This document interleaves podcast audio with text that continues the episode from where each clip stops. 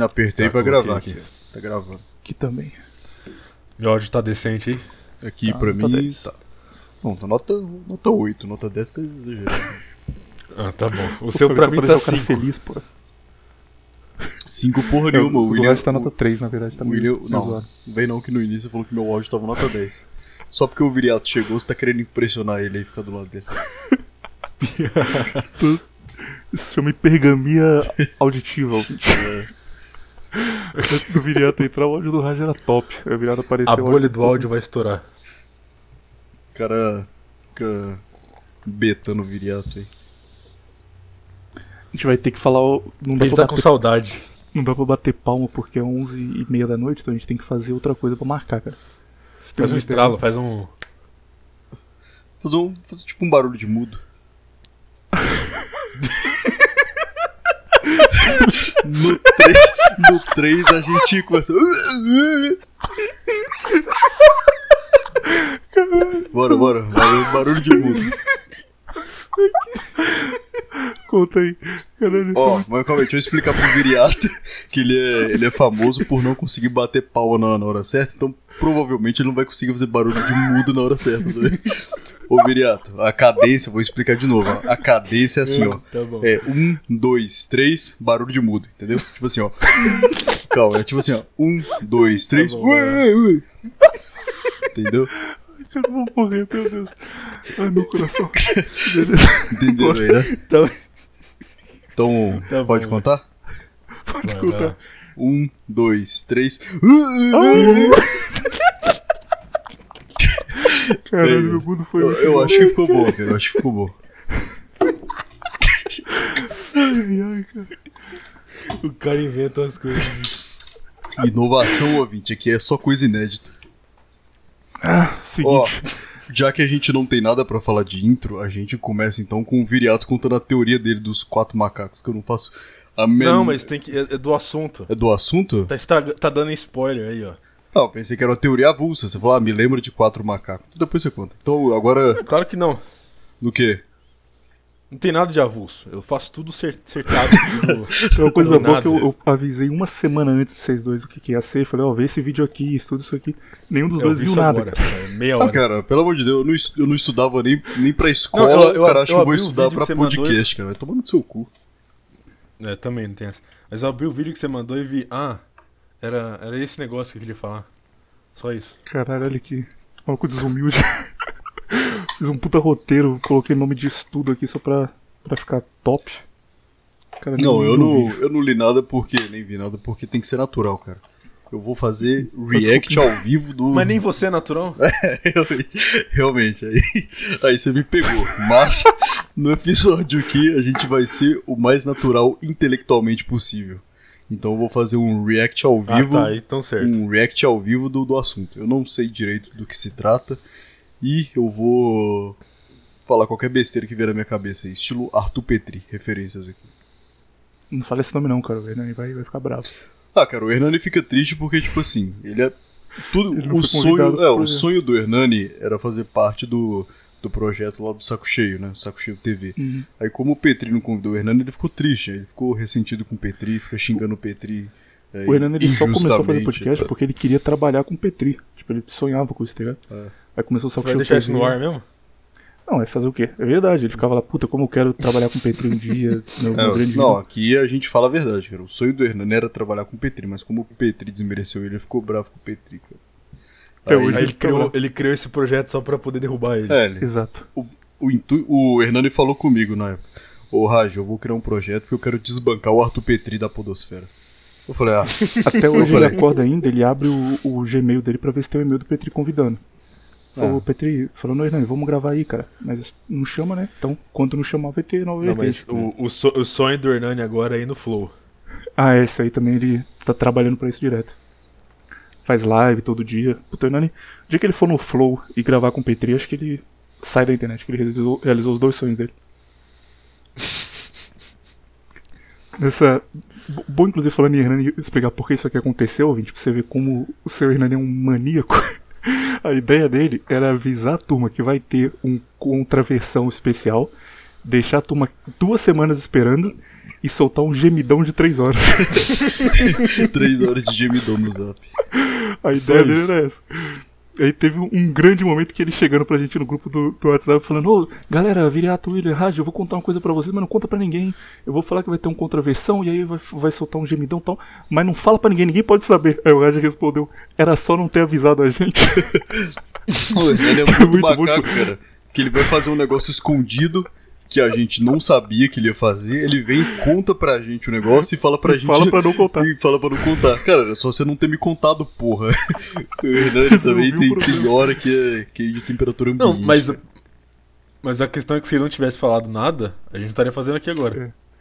Graças à ideia dele, a gente falou: Não, calma aí, cara. O ouvinte que que já tá maluco da cabeça, se não tiver o negócio aí, ele realmente vai, vai churrascar. Então vamos fazer alguma coisa. O, o William é outro vagabundo, né, cara? O William foi lá, começou a gravar o Contraversão, aí ganhou o coração do ouvinte, passou um mês, começou a fazer vaquinha pra comprar PC Gamer pra gravar, ganhou o PC, os caras doaram pra ele 10 mil reais, o cara compra o PC e para de gravar, filho da puta do cara. Eu, ó, eu, não, eu queria falar, não, Sumiu mas se eu internet. fosse o ouvinte, eu ia pedir reembolso do meu dinheiro. Não, se eu fosse, era isso aí é um 71, pô, pra processar. É, 171, todo mundo que doou pode processar o William, cara. 171, filho da puta, esse aí. Sabe o, o Gugu, quando ele trabalhava, quando ele tava vivo ainda, que ele fazia o Gugu mendigo, ele ficava só, falando assim não, pros outros mendigos. só não vem falar que o Gugu era gay de novo. O Virato, a gente ficou discutindo tempão no programa que a gente fez da Suzane von Richthofen se o Gugu era gay ou não, e o Raj achando que não era. Falou, não, tá louco, o Gugu não era gay, não. Não, você tem que falar agora do, do Celso Russomano, que vai bater na sua porta, os ouvintes. É. Como, como o Gugu fingia de mendigo pra ganhar a afeição de outros mendigos e ganhar um prato de comida, eu fiquei, ah, meu PC é ruim, ouvintes, tão ruim meu PC. Ai, ouvintes, como eu queria um PC bom. Se eu tivesse um PC bom, eu ia gravar contraversão duas vezes por semana. Nossa, todo dia tem contravenção, eu ter live. Ai, meu sonho é fazer uma live. Peguei o PC bom. Vagabundo. Vagabundo ganhou o PC, passou o quê? Duas semanas. Ah, galera, eu vou casar, não vai dar pra eu gravar, não. Nossa, vagabundo, filho da puta. Ai, ai. Viriato, vamos abrir já, já que, que nós não sabemos o que vai ser a abertura da Asas à Sua Imaginação, menino Viriato. Primeiro, teve um grande momento dessa semana, que a gente estava comentando antes de gravar também, que é, nós temos um grupo do Nova Vertente no Telegram, e a turma fica lá dando dica de, de como conseguir dinheiro. Tem um cara chamado Kadim que ele falou: ó, compra esse Bitcoin aqui, que esse Bitcoin é mais top que o outro Bitcoin. E vai te render mais dinheiro de mentira do que o outro dinheiro de mentira. O cara dá umas dicas top assim. O Virato chega do nada e manda um: Ô galera, o Talibã vai colocar fogo na plantação de papoula do Afeganistão, então é um bom momento pra estocar heroína. É investimento. Viriato, dicas de investimento. Se você, se você não está No estocando Minecraft, heroína, claro. comece agora a estocar que você vai vender daqui a 5 anos e ficar rico. Não, é, heroína é o próximo Bitcoin, cara. É uma boa Eu ideia. parei de. O maior pro...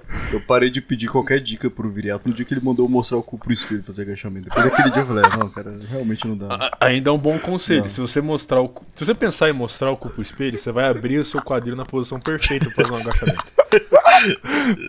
Você não entende a minha olha, genialidade, então você Tem questiona. dicas muito melhores do que essa pra fazer um agachamento, cara. Ah, não, Tem eu- formas melhores de explicar. cara. Realmente eu não, não vou perguntar mais nada pro Viriato, não, Não, porque não, ele só ó, falou ó, você tá, você tá de frente, você tá de frente pro espelho, É. certo? Tá de frente pro espelho. E você pensa em mostrar o cu pro espelho de frente pro espelho. Entendeu? Tá, eu vou deitar no chão de costas e levantar a perna pra cima. Eu tô mostrando perfeitamente o cu pro É espelho. isso. Ah, mas você tá com uma barra nas suas costas, né? Pra você agachar, não é pra você, não é pra você se prostituir. O seu quadril vai se abrir na posição perfeita. Escuta o que eu tô falando. Talibã, qual é, o, o- qual é a bagunça que eles arrumaram lá? Porque eu também não faço a menor ideia. Quer tudo ou resumido? Resumido, e tem alguma coisa que mude a nossa vida, a vida do brasileiro médio que, que só quer jogar Dark Souls. Só, Ou- só lembrando, só tem- lembrando que esse podcast aqui tá sendo gravado dia 2 de agosto e qualquer coisa que o Viriato falar é uma previsão, é uma profecia dele. Ó, então eu acho que no dia 15 de agosto o Talibã vai tomar o governo. Nossa, eu a gente não tá gravando isso aqui dia 15. Pô, mas calma aí, você tá fazendo A uma. gente tá, a gente tá gravando dia Você tá 2. tentando fazer uma previsão muito arriscada aí, cara. Você tem certeza disso aí que você tá falando? O Talibã. Não, não. Eu, te- eu tenho certeza que dia 15 o Talibã vai é, tomar o controle do Afeganistão. Caralho. Tá ouvindo aí, né, eu- William? que eu- que eu sei de Talibã. Você vai falar se eu tô errado ou não, provavelmente eu tô, mas o que eu- o que eu sei. Talibã era a turma que mandava no Afeganistão que botou a União Soviética pra mamar com a ajuda dos Estados Unidos. Se voltaram contra os Estados Unidos, e aí os Estados Unidos invadiu o Afeganistão, o Talibã sumiu e virou um grupo isolado. E aí, do nada, não, sei Não, porquê, não, não eles chegaram no exatamente. poder de novo. Tá, tá quão errado isso daí? Qual é a explicação? Não, não. Não, a parte que você errou mais é que tipo, tipo, tem, tem várias, várias coisas faltando aí. Mas é bem relevante, vai. Tipo, pra- no todo é mais ou menos isso aí mesmo. Mas a parte que tá faltando, tipo assim, os Estados Unidos nunca tirou o Talibã. O Talibã sempre tava ali, entendeu? Os Estados Unidos ele tava. colocou um governo fantoche ali e tava meio que, tipo, realmente lutando o- por meio desse governo proxy, lutando contra o Talibã por 20 anos. E quem que financia 2001. o Talibã pra ele conseguir bater de frente assim? É vários grupos, tipo, vários grupos menores ali com, com interesses na região, entendeu? Tipo, Rússia, Árabes, Rússia, por é, exemplo, tem nada a ver, teve- não. Já teve arma da China, já teve coisa da Rússia também. Ah, tá. Tipo, ele- mas, mas tipo, a maior parte do, do- do armamento dele vem, por exemplo, do, do Paquistão, principalmente. Porque tem um interesse muito grande no Paquistão em, em ter um Afeganistão do lado deles. Aham. Porque ter um Afeganistão do lado deles é, é tipo assim, é uma desvantagem a menos se eles tiverem que lutar contra a Índia, entendeu? Aham. Índia, os Que caras é, vão um, que é um contra- cenário provável. Os caras Tipo assim, o- vão o que lutar pode, contra a O Índia. que pode cara. acontecer. Não, o Paquistão e a Índia, tipo, eles vivem em pé de guerra. Tipo, em pé de quase ter uma guerra. Mas o que pode mudar a sua vida? É, tem uma leve, pequena chance aí, sei lá, 1%, 3%, disso escalar pra uma guerra maior, entendeu? Ah, igual o Covid, aí é- você tem 3% de chance de morrer. Então não tem que preocupar, não. É, é mas tipo assim, é, agora o que que você vai ter no, no, no Afeganistão? Você vai ter interesse chinês entrando, é, mais interesse do Paquistão, que já teve sempre, e, mais, e talvez aí interesse do Irã, entendeu? Mas os Estados Unidos tá fora, já era. É, o que é interessante é, tipo assim, o Talibã foi 100% criado pela CIA, entendeu? O Talibã foi criado pela CIA, e aí eles tomam, o, que o William falou, tomam aí controle da maior parte do Afeganistão, e aí é, te- teve uma resistência, teve grupo de resistência ao Talibã. Se eu não me engano, era, era Nacional Guarda alguma coisa, um negócio assim. Que era liderado por um cara lá, que ele era tipo uma. O cara virou um herói pro, pro afegão médio. E era tipo. Sei lá, era um herói. herói Não, não, guerra. tô indo porque afegão médio é o bagulho que o Emílio É, fala. É, então, Encaixou perfeitamente. Pro afegão médio aquele cara era um herói. E aí, um dia antes do 11 de setembro, olha que interessante. Um dia antes do do 11 de setembro, o Bin Laden manda matar esse cara no Afeganistão. E aí o Talibã meio que consegue varrer essa, esse movimento de resistência aí. E aí. E aí depois, quando os Estados Unidos vai pro Oriente Médio pra, entre aspas, tirar as, as armas de destruição em massa do Iraque, eles meio que pulam pro Afeganistão e começam a guerra ali. A verdade é o seguinte, a guerra do Afeganistão tinha dois ou três interesses. Primeiro, é que o Afeganistão é o maior produtor de, de ópio do mundo, ópio derivado. Então, tipo assim, o- e, e os Estados Unidos, co- coincidentemente, é o maior consumidor, Consumidor de de ópio do mundo. E, então, tipo assim, era, era interesse mútuo. Outra coisa, o, o Afeganistão saiu, eu fui saber recentemente. O Afeganistão tem uma porrada de reserva de mineral, tipo, acho que é a maior reserva de lítio do mundo. E, e a terceira coisa. Ah, mas naquela é que- região lá é comum ter esse monte de mineiro lá. assim. Petróleo. beleza, mas. É. Mas ainda assim, interesse, entendeu? Tipo, os caras querem aquilo lá. E, e a, a última coisa final é que quando os Estados Unidos vai pro Afeganistão, eles vão com um interesse que eles bem que não, não- não divulgam muito. Mas o interesse era dar experiência pros soldados. Porque é o seguinte, você tinha um monte de oficial, oficial de patente alta, que nunca tinha dado um tiro em combate. Sabe? Tipo, eles ficaram num, tempo sem, sem invadir lugar nenhum, entendeu? Então os caras perderam a prática. Tipo, todo mundo tinha no contingente não sabia invadir lugar mais. Eles criaram o Afeganistão pra ter uma prática. Literalmente pra treinar soldado. pra Dar tiro, dar tiro em árabe pra treinar soldado. O que aconteceu no passado que o Talibã nunca teve força porque se tentasse alguma coisa os Estados Unidos impedia e agora os Estados Unidos só deixaram pra lá. Tipo, ah, beleza, pra tomar aí. Não, não, não. O, o Talibã sempre teve mão. força porque, tipo assim, o- os Estados Unidos ele não, não tinha uma presença muito forte no mundo do Afeganistão. Quer dizer, eles tinham muita gente ali, muito armamento e tal. Mas, falando, tipo assim, de, de dominância territorial, eles não tinham muito, muita coisa. Porque eles não. O, os Estados Unidos não sabiam lutar naquele terreno. O terreno do Afeganistão é um terreno muito específico. Eles não sabiam porra nenhuma dali. O Talibã sabia tudo, que ali era a casa deles. Eles sabiam que aquela terra que na palma Mas da mão peraí, deles. uma coisa que eu fiquei confuso. Você não falou que o Talibã foi criado pela CIA? Sim. Então, a CIA não é dos Estados Unidos? Sim. Ah, eles criaram a CIA. Ele, o Talibã foi criado pela CIA em 79, 89, Ah, tá, peraí, peraí. Então o Talibã ele foi criado pela CIA pra simular uma guerra naquele território. Não, não, não, não, não. Você está esquecendo a parte da União Soviética. Eles foram criados porque ali tinha um governo alinhado com a União Soviética, entendeu? Não, mas você tá falando a CIA que a- o, você tá colocando os Estados Unidos e o Talibã como inimigos, eu não entendi. Porque eles são, pô, depois.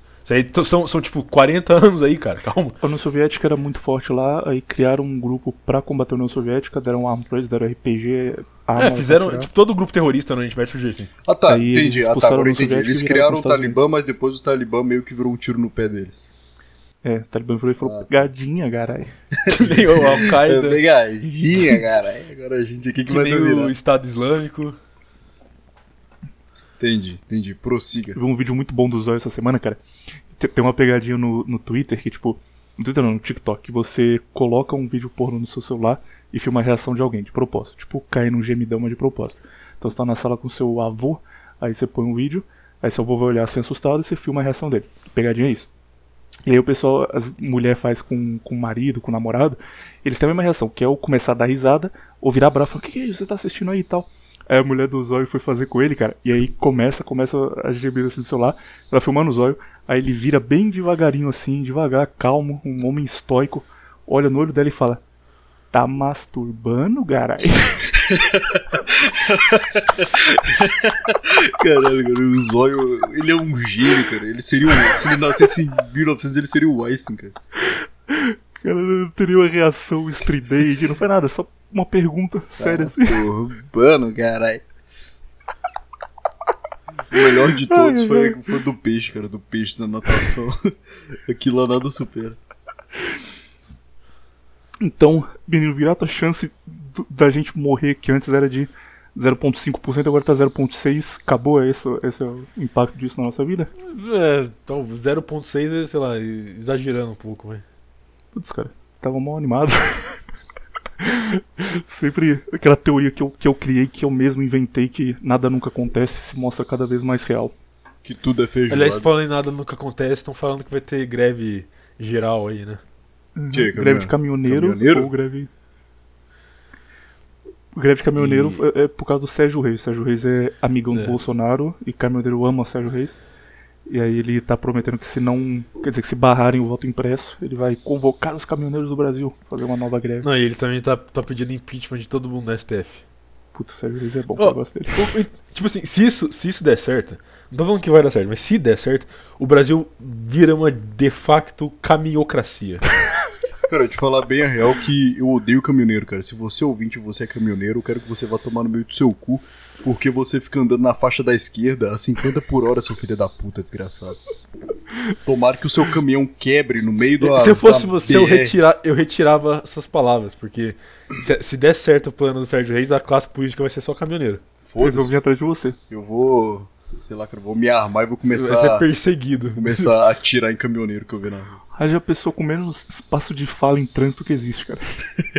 o cara chega e fala, ô galera, tô precisando de uma moto pra, pra ir na academia e pra ir no mercado. O que, que vocês acham dessa Kawasaki Ninja aqui?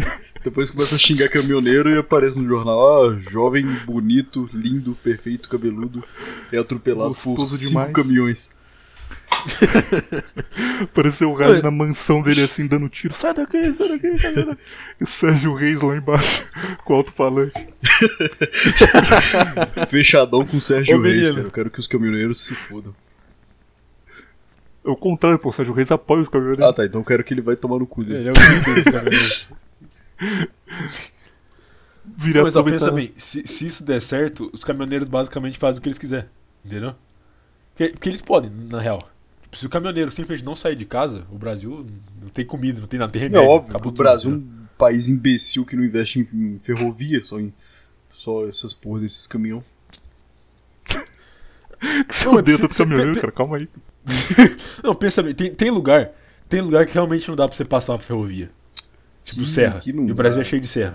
Dá a volta na serra, pô. Tá bom. Dá a volta, cara. Vai do porto de. Basta querer. de- do porto de Faz Santos um- até São Paulo. faz dá uma um, de uma faz volta, um tá furo, volta faz um estado. furo no meio da serra e passa a linha lá dentro. Estados Unidos é Na cheio, Europa é cheio. É, faz na. Europa faz isso, por que aqui não pode fazer? Que aqui é o Brasil. Pois é, exatamente, viu? Não é que Se fazer, não é que tem serra.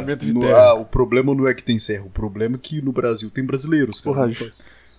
Tenta explicar isso pro Viriato não, cara, porque Exato. nós europeus nós temos outra forma de ver o É, mundo. cara, eu tô acostumado a. Verdade. Eu, eu, brasileiro, caipira, Eu Os tô, caras que moram no aí, interior não. do Brasil não vai entender a forma que a gente vê o mundo, não. Relaxa. tô acostumado a Mas é viver aqui na, na Suíça, né, cara? Aqui não tem essas bostas de caminhoneiro.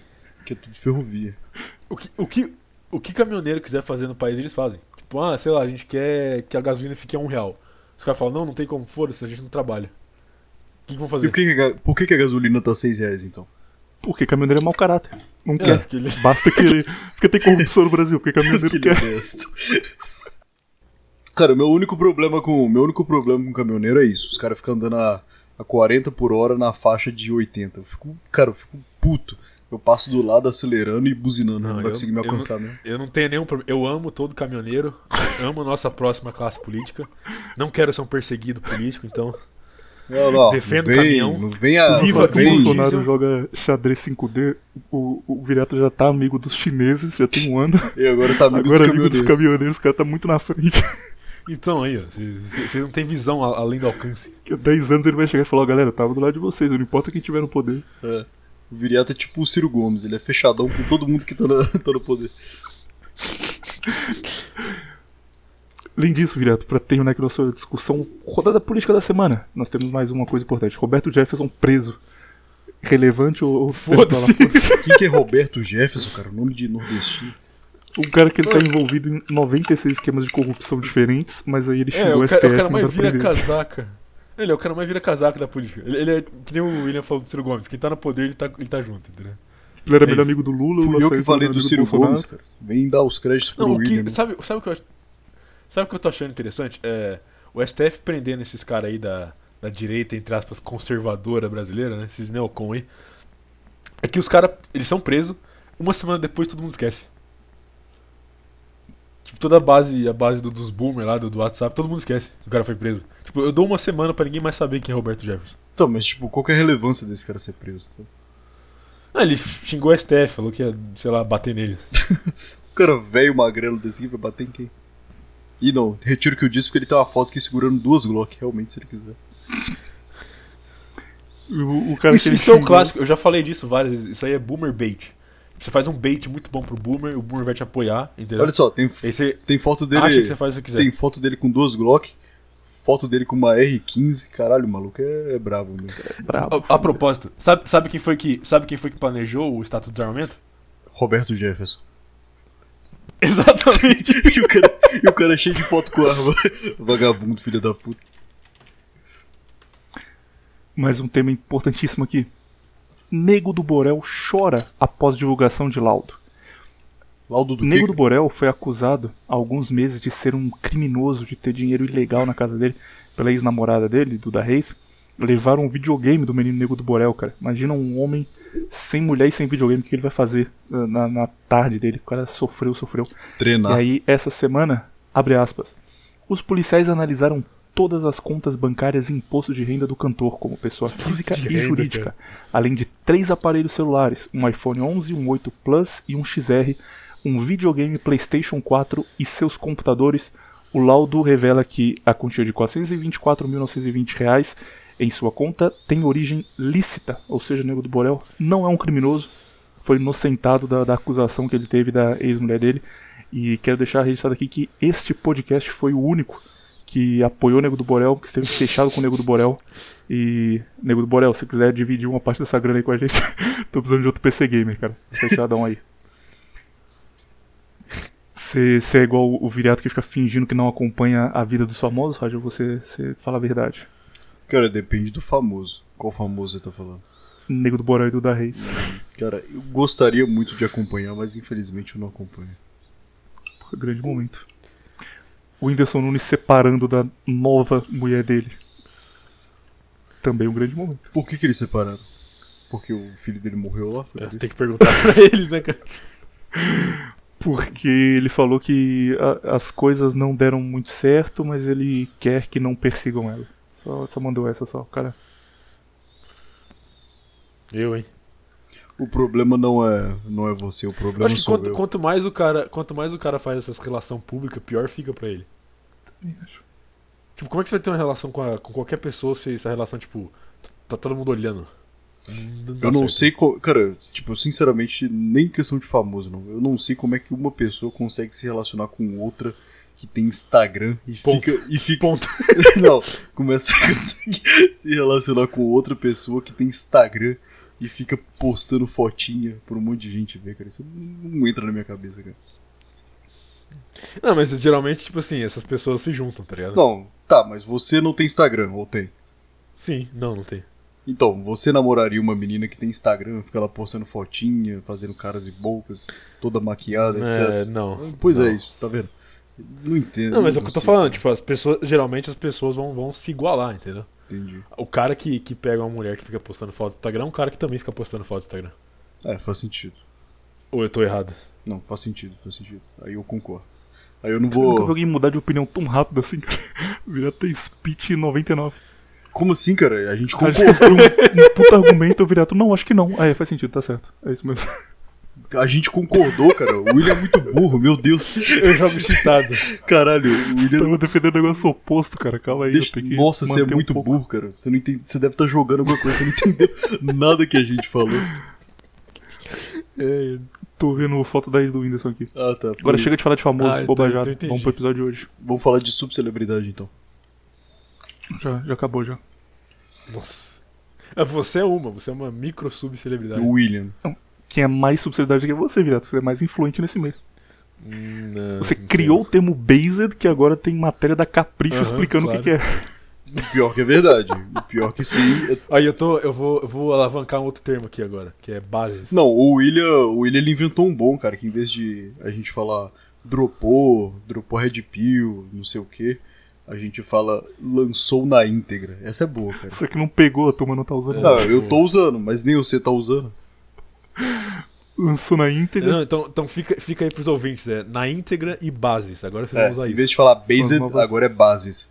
É bases viriato e em vez de falar que alguém dropou a vermelhinha, você fala lançou na íntegra. Bora marcar a nossa. Ou você pode falar assim, ó. Lançou na integral médica, se for muito da zoeira. Caraca. Quebrou o copo ali. Vamos vamos pro episódio dessa semana? Bora. Pro Não, bom dia do da tapetinho. né?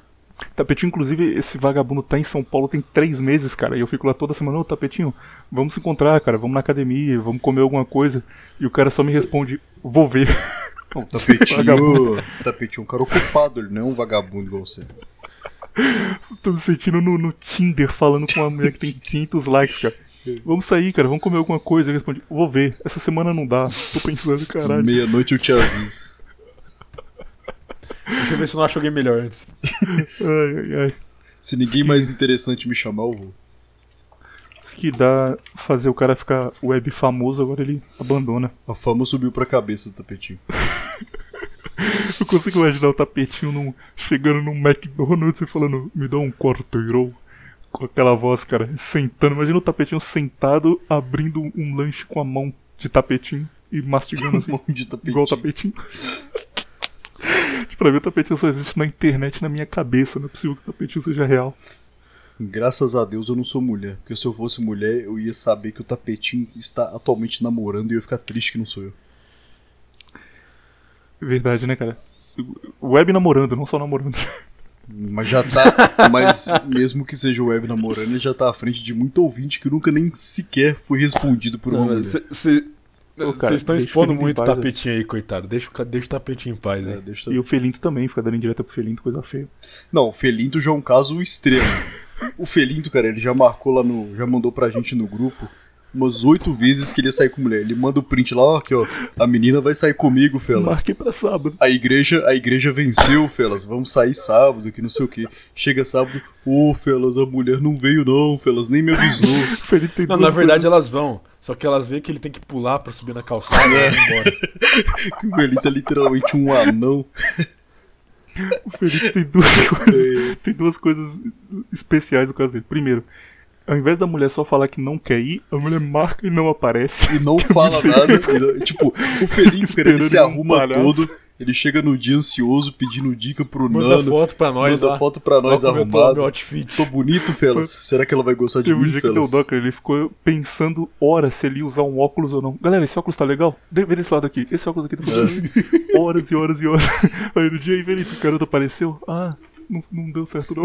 Aí ele manda, ele manda mensagem pra menina, ô, eu tô aqui, você não vai vir não? Ah, não posso ir não, a minha tia passou mal, desculpa. o cachorro tá doente. Meu cachorro, meu cachorro comeu chocolate que tá passando mal. Ele volta e começa a xingar a mulher e fala: Não, agora eu sou misógino, odeio mulher, não vou falar com mulher nunca mais. É. Aí passa três dias. Felas, dá uma dica aí pra falar com essa garota. Fica pedindo dica no privado do Nano toda vez, coitado do Nano. Caralho, cara. Eu acho que o Felinto é, é a prova de que. Vai ver, o Nano tá sabotando ele também. É, o Nano fica mandando ele mandar sticker de coreano e foto de comida, porra. Isso só funciona com o Nano, que tem 1,90m e, e é shapeado. Acho que o, o, o Felinto é a prova de que pessoas têm vocação divina e a dele é, é ser padre e não percebe. Literalmente, a dele é ser Deus padre. tá tirando as mulheres. Sai daqui, não encosta no garoto. A dele é ser casto pro resto da vida e virar padre. Não tem como fugir disso. Viriato, você pediu pra lembrar você de quatro macacos, tô lembrando a última vez. Bora pro episódio, você, você encaixa isso de algum jeito aí, beleza? Se vira. Aham. Pode deixar. Põe do tapetinho aqui. Deixa eu arrumar meu copo que eu derrubei zoando o seu Hernani.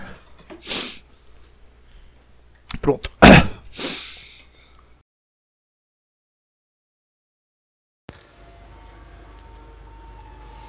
Bom dia para todo proletariado. Bom dia para quem busca ascensão. Bom dia para quem não faz sexo casual, para quem não fornica antes do casamento. Forn... Bom dia para quem treina toda semana. Bom dia para quem respeita as mulheres. Bom dia aí. Datebayo, ouvinte, Datebayo Viriato Kun, Datebayo Hajichan. Puta, acertei, finalmente, toda vez eu erro, dessa vez foi. Essa semana vamos falar de Programa do Ratinho. Ou, para você que não, não manja a fundo como nós, da experiência da Utopia dos Ratos de John Calhoun. Viriato, você conhece isso? Você tem alguma ideia do que é? Ou vai ser igual o Raj, vai ter um react agora porque você não viu um vídeo de 5 minutos para entender. não sei o que é. Ah, beleza. O Raj não sabe, o Viriato já, já tá por dentro, então o Raj vai fazer uma reação em primeira pessoa aqui. E o Viriato vai cara um dele, pouco mais a fundo. facecam. Vou colocar, colocar facecam pros ouvintes. Mas, eu- muito resumido, a Utopia dos Ratos foi um cientista pensando: e se eu colocar ratos em um ambiente onde eles têm tudo que eles precisam, eles têm comida à vontade, água à vontade, tudo perfeito? Quanto tempo vai demorar para dar alguma coisa errada? E levou muito menos tempo do que ele imaginava e deu muito mais errado do que ele imaginava. Então, primeiro, por que experiência com ratos? Já, já quero começar com uma pergunta, Viriato, que é importantíssima. Eu sempre vejo cientista falando que ratos são 98% parecidos com seres humanos, tem um DNA quase igual, que tem o, o cérebro do mesmo jeito. Isso é verdade ou isso é mentira de É, cientista? Não, o DNA sim. Aliás, tipo, esse negócio de DNA, ah, tal coisa é muito próximo do ser humano, é meio balela, porque uma banana acho que é 50 ou 60%. É isso que eu ia falar. Uma banana também é Então, muito não parecida. serve, né, não é uma métrica muito boa. Não. Já, já Não, mas eu entendi. Eles usam isso aí pra falar, para validar. Tipo assim, ah, os ratos, olha, eles são, eles agem quase igual aos humanos, olha aí, ó. Eles são praticamente humanos minúsculos. É... Ou ao menos reagem ao mesmo estímulo, tipo, é alguma coisa. O primeiro ponto que isso aparece é que- é que nós temos ratos em experiências. Acontece com um rapaz chamado Skinner. Ele criou a caixa de Skinner, que é muito famosa. Ele deu origem a um negócio chamado behaviorismo, que é o estudo de comportamento é, por estímulo. O que, que o Skinner fazia? O Skinner ele trabalhava muito com pombos, não com ratos na época. E ele colocou uma caixa com um botão, e toda vez que aquele botão era apertado, caía uma bolacha. Então ele colocou um mecanismo que via quantas vezes aquele botão estava sendo apertado e em qual intervalo. Prendeu o pombo lá dentro. Aí o pombo chegava, ficava olhando em volta, não entendia o que estava acontecendo, levava tipo 5 minutos para ele apertar o botão. Quando ele apertava o botão, caiu uma bolacha, ele percebia que teve alguma coisa, que a ação dele é, causou alguma reação. Até aquele momento isso não existia. Você tá falando de 1905, não existiam estudos psicológicos sérios ainda. Tipo, isso aqui é antes de Freud, antes de todos esses caras grandes desse período. Não existia psicanálise, por exemplo. É, então, o que existia de estudo era observação empírica. Era, por exemplo, você tem um cachorro e você percebe que esse cachorro, quando está frio, ele fica em um lugar coberto da casa. Ele reage é, a um estímulo externo de uma forma passiva que seja favorável a ele. Então ele prefere ficar quente no frio e prefere lugares mais arejados no calor, esse tipo de coisa. A, o estudo de ações ativas do cérebro animal ou humano não existia ainda. Então Skinner foi o primeiro a fazer isso. Ele fez um pombo perceber que apertando um botão ele recebeu uma recompensa. E aí ele percebeu que essa recompensa é, quer dizer que esse botão era apertado mais vezes mais rápido. Então o pombo fez a ligação na cabeça dele. O pombo apertou a primeira vez, caiu a bolacha. Aí, depois de um minuto, ele apertava de novo. Caía a bolacha de novo. Depois de 30 segundos ele apertava de novo. E aí chegava um ponto que ele ficava só apertando, comendo, apertando, comendo, apertando, comendo. Porque ele entendeu que apertar aquele botão ia dar uma recompensa. É, você criou um estímulo positivo e esse estímulo positivo fez ele tomar uma ação que você quer que ele tome. Basicamente, ele começou... basicamente ele adestrou o pombo. Exatamente. e foi a primeira pessoa a perceber que isso existia. E aí ele começou a fazer testes com isso, tipo, até onde isso vai, até onde esse estímulo funciona. O estímulo negativo também tem um impacto. E aí ele fazia coisas, por exemplo, colocar é, em um lugar dois botões, o da direita dava comida, o da esquerda dava um choque. E aí sempre que o pombo bicava da direita, ele dava comida, sempre que bicava da esquerda, ele tomava um choque. E ele testava quanto tempo levava para o pombo perceber que ele não podia apertar o da esquerda. E aí depois, por exemplo, ele fazia isso durante uma hora, e aí ele colocava duas águas, por exemplo. A água da direita era normal, a da esquerda também. E aí ele testava se o pombo sempre ia para a direita, porque ele aprendeu que o lado da direita é bom. Então depois de tomar choque na esquerda, tendo duas águas iguais, ele ia também escolher a direita. Ele começou a fazer testes que viam a probabilidade. Por exemplo, se um lado tem um negócio que um botão que vai te dar uma bolacha e o outro lado tem um botão que vai te dar cinco bolachas ou te dar um choque, 50% de chance de cada, é, quanto tempo o pombo leva, leva para perceber que um deles é garantido, o outro lado tem mais, maior recompensa, mas maior risco. Ele fazendo vários testes assim, e o método de teste da caixa de Skinner é um método muito conhecido que foi usado, é usado ainda até hoje, e virou meio que um método científico para testar as coisas. É, aí a gente foi evoluindo para rato. Qual é o ponto disso aqui? Porque isso aqui é importante. Porque percebemos coisas com a caixa de Skinner que são usadas hoje em dia nos seres humanos, no marketing especialmente. Por exemplo, já na década de 40, é, se percebeu que esses estímulos que são naturais, que são é, necessidades básicas dos seres humanos, eles têm um limite. Então, por exemplo, se você pega uma pessoa e você dá comida para ela, e a pessoa começa a comer, ela tá com fome. E aí você chega com mais comida, olha, olha aqui, eu trouxe um bolo também para você. O cara, nossa, valeu, valeu, tô com muita fome, tá comendo bolo. Eu trouxe um pudim agora, nossa, trouxe mais um hambúrguer, agora eu trouxe um monte de fruta, olha que tenho de fruta. Você vai enchendo ela de, co de comida, ela tá com muita fome, então ela vai comer, comer, vai receber aquilo bem. Chega um ponto em que ela percebe que ela tá em um estado de abundância, que ela tem mais do que ela necessita. Então ela começa a racionar, ela começa a falar, não, não preciso comer tudo isso aqui, porque eu vou sentir fome depois, eu vou deixar pra lá, ela começa a comer mais devagar. Chega um ponto que ela tá tão cheia e você vai trazendo mais comida que ela começa a rejeitar o que ela tem. Então a pessoa já tá cheia, já tem muita comida. Você fala, eu trouxe mais coxinha para você. Ele fala, não, não, não precisa, não quero essa coxinha não, sai daqui. Ele começa a rejeitar aquilo. Isso acontece com coisas que são naturais. Por exemplo, comida, por exemplo, sexo. Se o cara tem sexo em abundância, ele começa a rejeitar aquilo depois de um certo tempo. É, o nosso cérebro reage dessa forma. Em compensação, coisas que não são naturais, por exemplo, dinheiro, por exemplo, aprovação social, por exemplo, respeito, esse tipo de coisa, não tem esse limite. Então você chega pra uma pessoa, você dá um real pra ela, ela fala, nossa, obrigado, recebi um real. E aí você volta depois de cinco minutos, olha, trouxe mais cinco reais. Não, valeu, cinco reais. Aí você volta, oh, trouxe mais dez. Não, valeu. Você pode fazer isso exponencialmente até ela estar tá ganhando um milhão e ela nunca vai parar e falar, não, não, não preciso mais, já tem demais. Porque esse, o nosso cérebro não tem essa ligação de que coisas que não são necessárias para sobrevivência é, tem um limite. Então, como isso funciona na prática?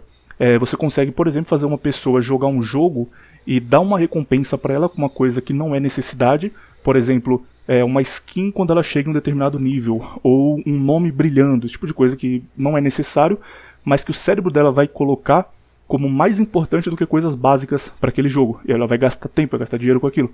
Ou coisas da sociedade mesmo. A pessoa ela tá mais é, tendente a gastar dinheiro em um carro de luxo do que ela tá a gastar com comida, por exemplo, com coisas básicas para sobrevivência.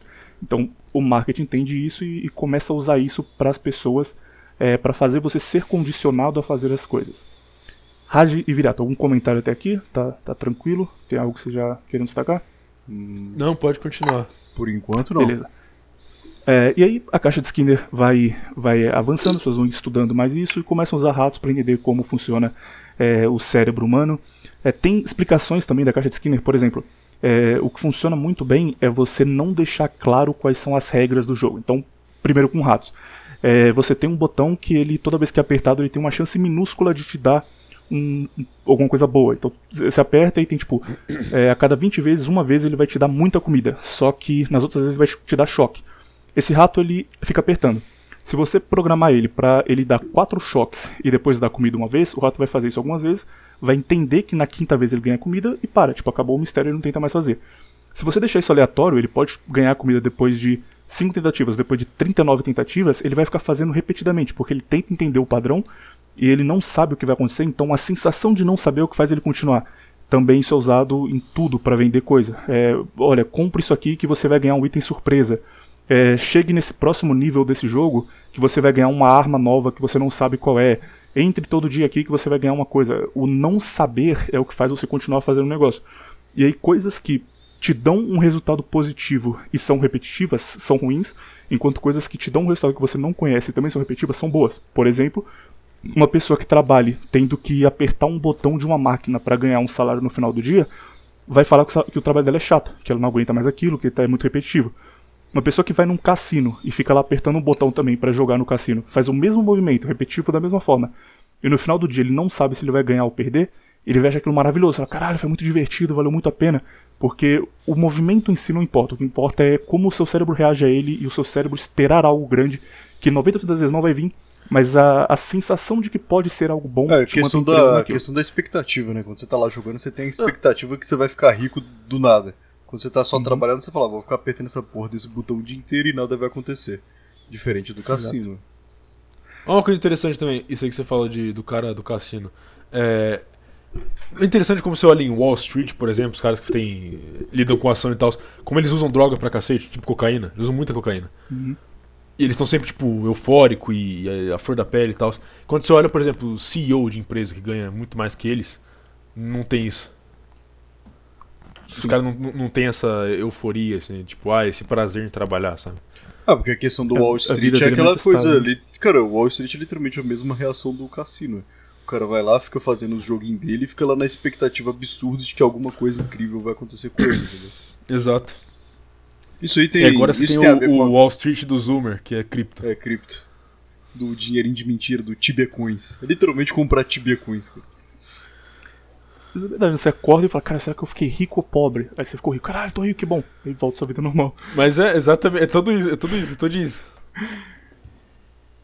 É, beleza, isso aqui, isso aqui então é a caixa de Skinner e o behaviorismo, o comportamento repetitivo e a indução ao comportamento é, como uma ciência e não só como uma coisa observável. Isso aqui é bastante importante. Por quê?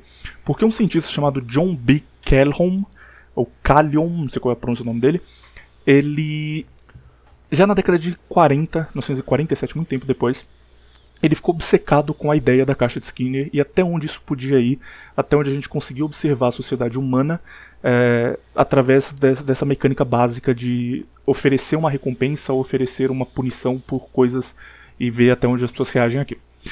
Só que na década de 40 começou é, um outro problema na sociedade que era a questão dos baby boomers. É, os soldados voltavam da guerra, tinham muitos filhos, e aí você tinha famílias com 5, 6 filhos, é, criando subúrbios nos Estados Unidos, e de repente locais que eram no passado isolados, que tinham ali 3, 4 famílias, tinham centenas de famílias, centenas de pessoas.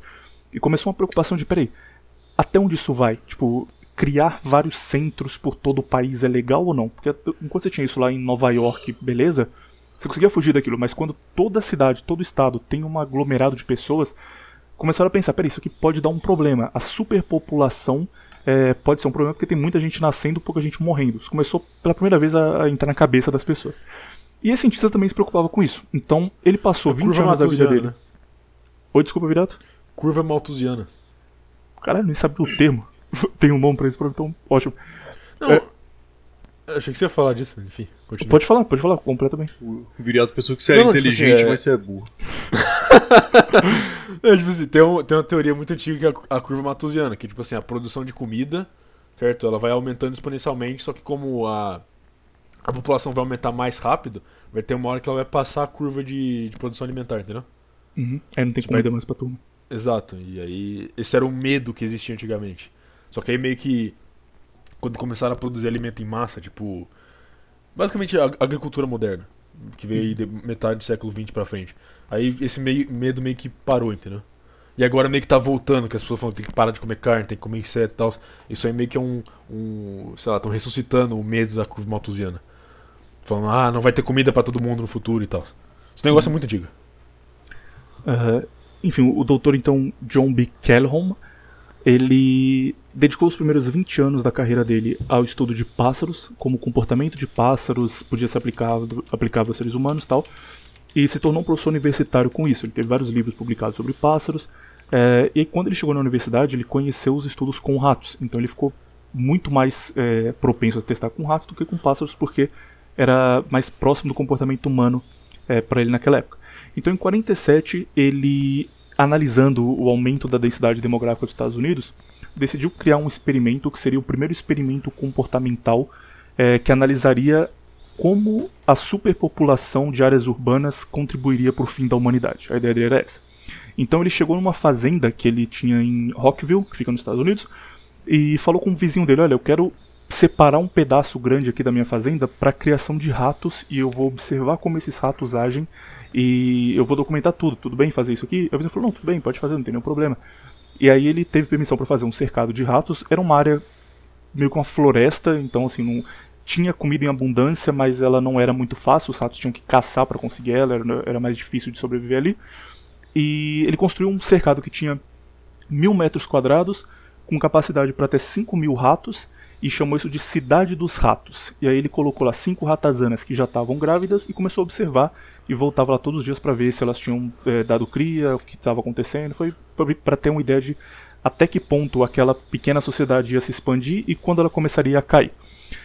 No início, como os ratos precisavam caçar, eles tinham que conseguir comida, eles tinham que conseguir materiais para fazer os ninhos, eles passavam boa parte do dia ocupados. Então os ratos viviam como se eles estivessem na natureza. E aí surgiram pequenos grupos, os ratos tiveram cria, foram criando entre eles. No fim, surgiram grupos de 12 a 20 ratos. Eles viviam em pontos isolados do cercado, então você tinha um grupo que vivia num canto, outro grupo vivia no outro canto. Raramente eles se encontravam e quando eles se encontravam, eles não eram hostis, mas também não eram amigáveis. Eles só se viam e davam as costas e iam embora. Eles não se, se, se- eles não conversavam entre eles, eles não tinham nenhum tipo de, de relação. É, e aí ele ficou pensando, tá bom, uma hora isso aqui vai acabar, vai ter uma superpopulação, os ratos vão. Vai, vai ter 5 mil ratos aqui, vai dar algum problema. Só que isso não aconteceu. A população continuou ali estável, nunca passou dos 200 ratos, e eles viveram em harmonia. Você não teve nenhum episódio de violência, não existiu nenhuma morte causada por outro rato. Essa cidade dos ratos foi muito bem. é, muito bem observada por ele, porque ele falou, cara, que legal. Então, eh, desde que a população não cresça demais, desde que eles tenham algo para fazer, não vai ser nenhum problema, a gente pode ter grupos diferentes vivendo no mesmo local, tá, tá tranquilo até aqui. É, no fim, ele deixou isso pra lá e começou a refazer esse estudo em laboratório para ver o que poderia dar errado, até que ponto isso iria. No fim, ele fez 24 vezes o mesmo estudo. Até ele ter uma ideia que é, peraí, é, o que está diferente desse estudo para a população americana hoje é que nesse estudo os animais estão muito próximos do estado natural deles. Então tem os ratos que tem que caçar, que tem que construir o ninho, que tem que se preocupar com os filhotes. A sociedade americana hoje, a superpopulação, não tem esses problemas. As pessoas já têm comida abundante, até além do que elas precisariam e, e quantidades que elas não deveriam comer naturalmente. As pessoas não têm que se preocupar em conseguir comida. A cidade hoje está estável. Então tem uma coisa diferente aqui que eu preciso replicar no meu estudo em laboratório para entender o que vai acontecer. E aí ele cria o que é chamado de Universo 25, 1954, que é a Utopia dos Ratos, o nome final do estudo. O que, que ele faz? Ele coloca ratos em um ambiente também controlado, em que eles têm um ambiente, um ambiente não, eles têm um, um local onde comida é à vontade, eles têm comida infinita, água também à vontade. É tudo muito bem separado, então tem a parte onde eles conseguem comida, a parte onde eles vão tomar banho, a parte onde eles vão. é, onde eles conseguem material para fazer ninho. Tomar banho? É, rato toma banho. Quem te falou isso, cara, que rato toma banho? O- os vídeos que eu vi sobre esse tema falavam isso. Rato vive no esgoto, como é que Não, rato tá toma bom, não, não vou, não vou contestar, vai, continua. Rato toma banho. atrapalha ele não. Depois do Google gay, agora é rato toma banho, meu amigo. Ele tá ficando Cara, tem um completamente... vídeo de rato tomando banho no Facebook, cara. Ah, eu já vi. Eles falam que É. jogaram ácido Ah. no gato, do, do gato não, no rato, ele ficou lá se contorcendo. Agora tá chegando a hora de vocês, vocês comentarem que eu tô falando demais. Mas, enfim, chegou o estado, criaram a utopia dos ratos, eles teriam nenhuma margem para doença, o ambiente seria limpo, esterilizado, água, comida, abrigo, é, material para fazer ninho, tudo que eles precisassem estaria lá, eles só tinham que viver, estava tudo perfeito. É um estado onde a humanidade jamais chegaria nesse estado de, de onde todo mundo tinha tudo que era necessário, mas se chegasse um dia ele queria saber o que, que ia acontecer. Uh, para isso ele construiu um tanque com um metro e meio de altura, uma temperatura que era constante em 20 graus, então nem muito quente nem muito frio. Tinha 256 abrigos e 16 caneletas. Nesse ambiente ele conseguiria ter até 2.200 ratos. Então ele começou colocando quatro pares de camundongos saudáveis e deixou eles lá para ver o que aconteceria nesse ambiente controlado, onde tudo é abundante, onde tudo daria certo. Raj e Viriato, o que, que vocês têm para comentar aí que vocês acham que vai acontecer? O, o Viriato já sabe, né? não tem muita graça, mas os comentários de início? Comenta aí, Raj, você que tem a surpresa. Eu que vou fazer o reaction, viu? Essa parte você tinha me contado o que que acontecia, só que eu esqueci. Mas eu acho que, que, é muito óbvio o que vai acontecer. Tipo assim, esses ratos eles vão se dividir em grupos de alfas e grupos de betas. Os alfas, as famílias alfas, né, vão dominar, as famílias dos beta vão ficar meio de lado, são os ratos menores. Os beta vão fazer vídeo pro YouTube É, os beta vão fazer vídeo de ai, a rata, a rata não me dá atenção. a bolha hipergâmica vai explodir. A bolha hipergâmica vai explodir aqui, ó. A rata, a rata Stacy não me dá, não me dá, não, não me dá atenção, galera. Ó, vamos passar uma lei que os ratos alfa não podem mais xingar as ratas. É. não pode xingar, sabe? Denúncia. Mas é basicamente isso, cara. É muito óbvio. Em qualquer, qualquer espécie animal acontece isso, cara. Tem uns alfas, tem uns betas, os alfas dominam. Ah, lá vem. Vai, Viriato, manda sua contraversão então.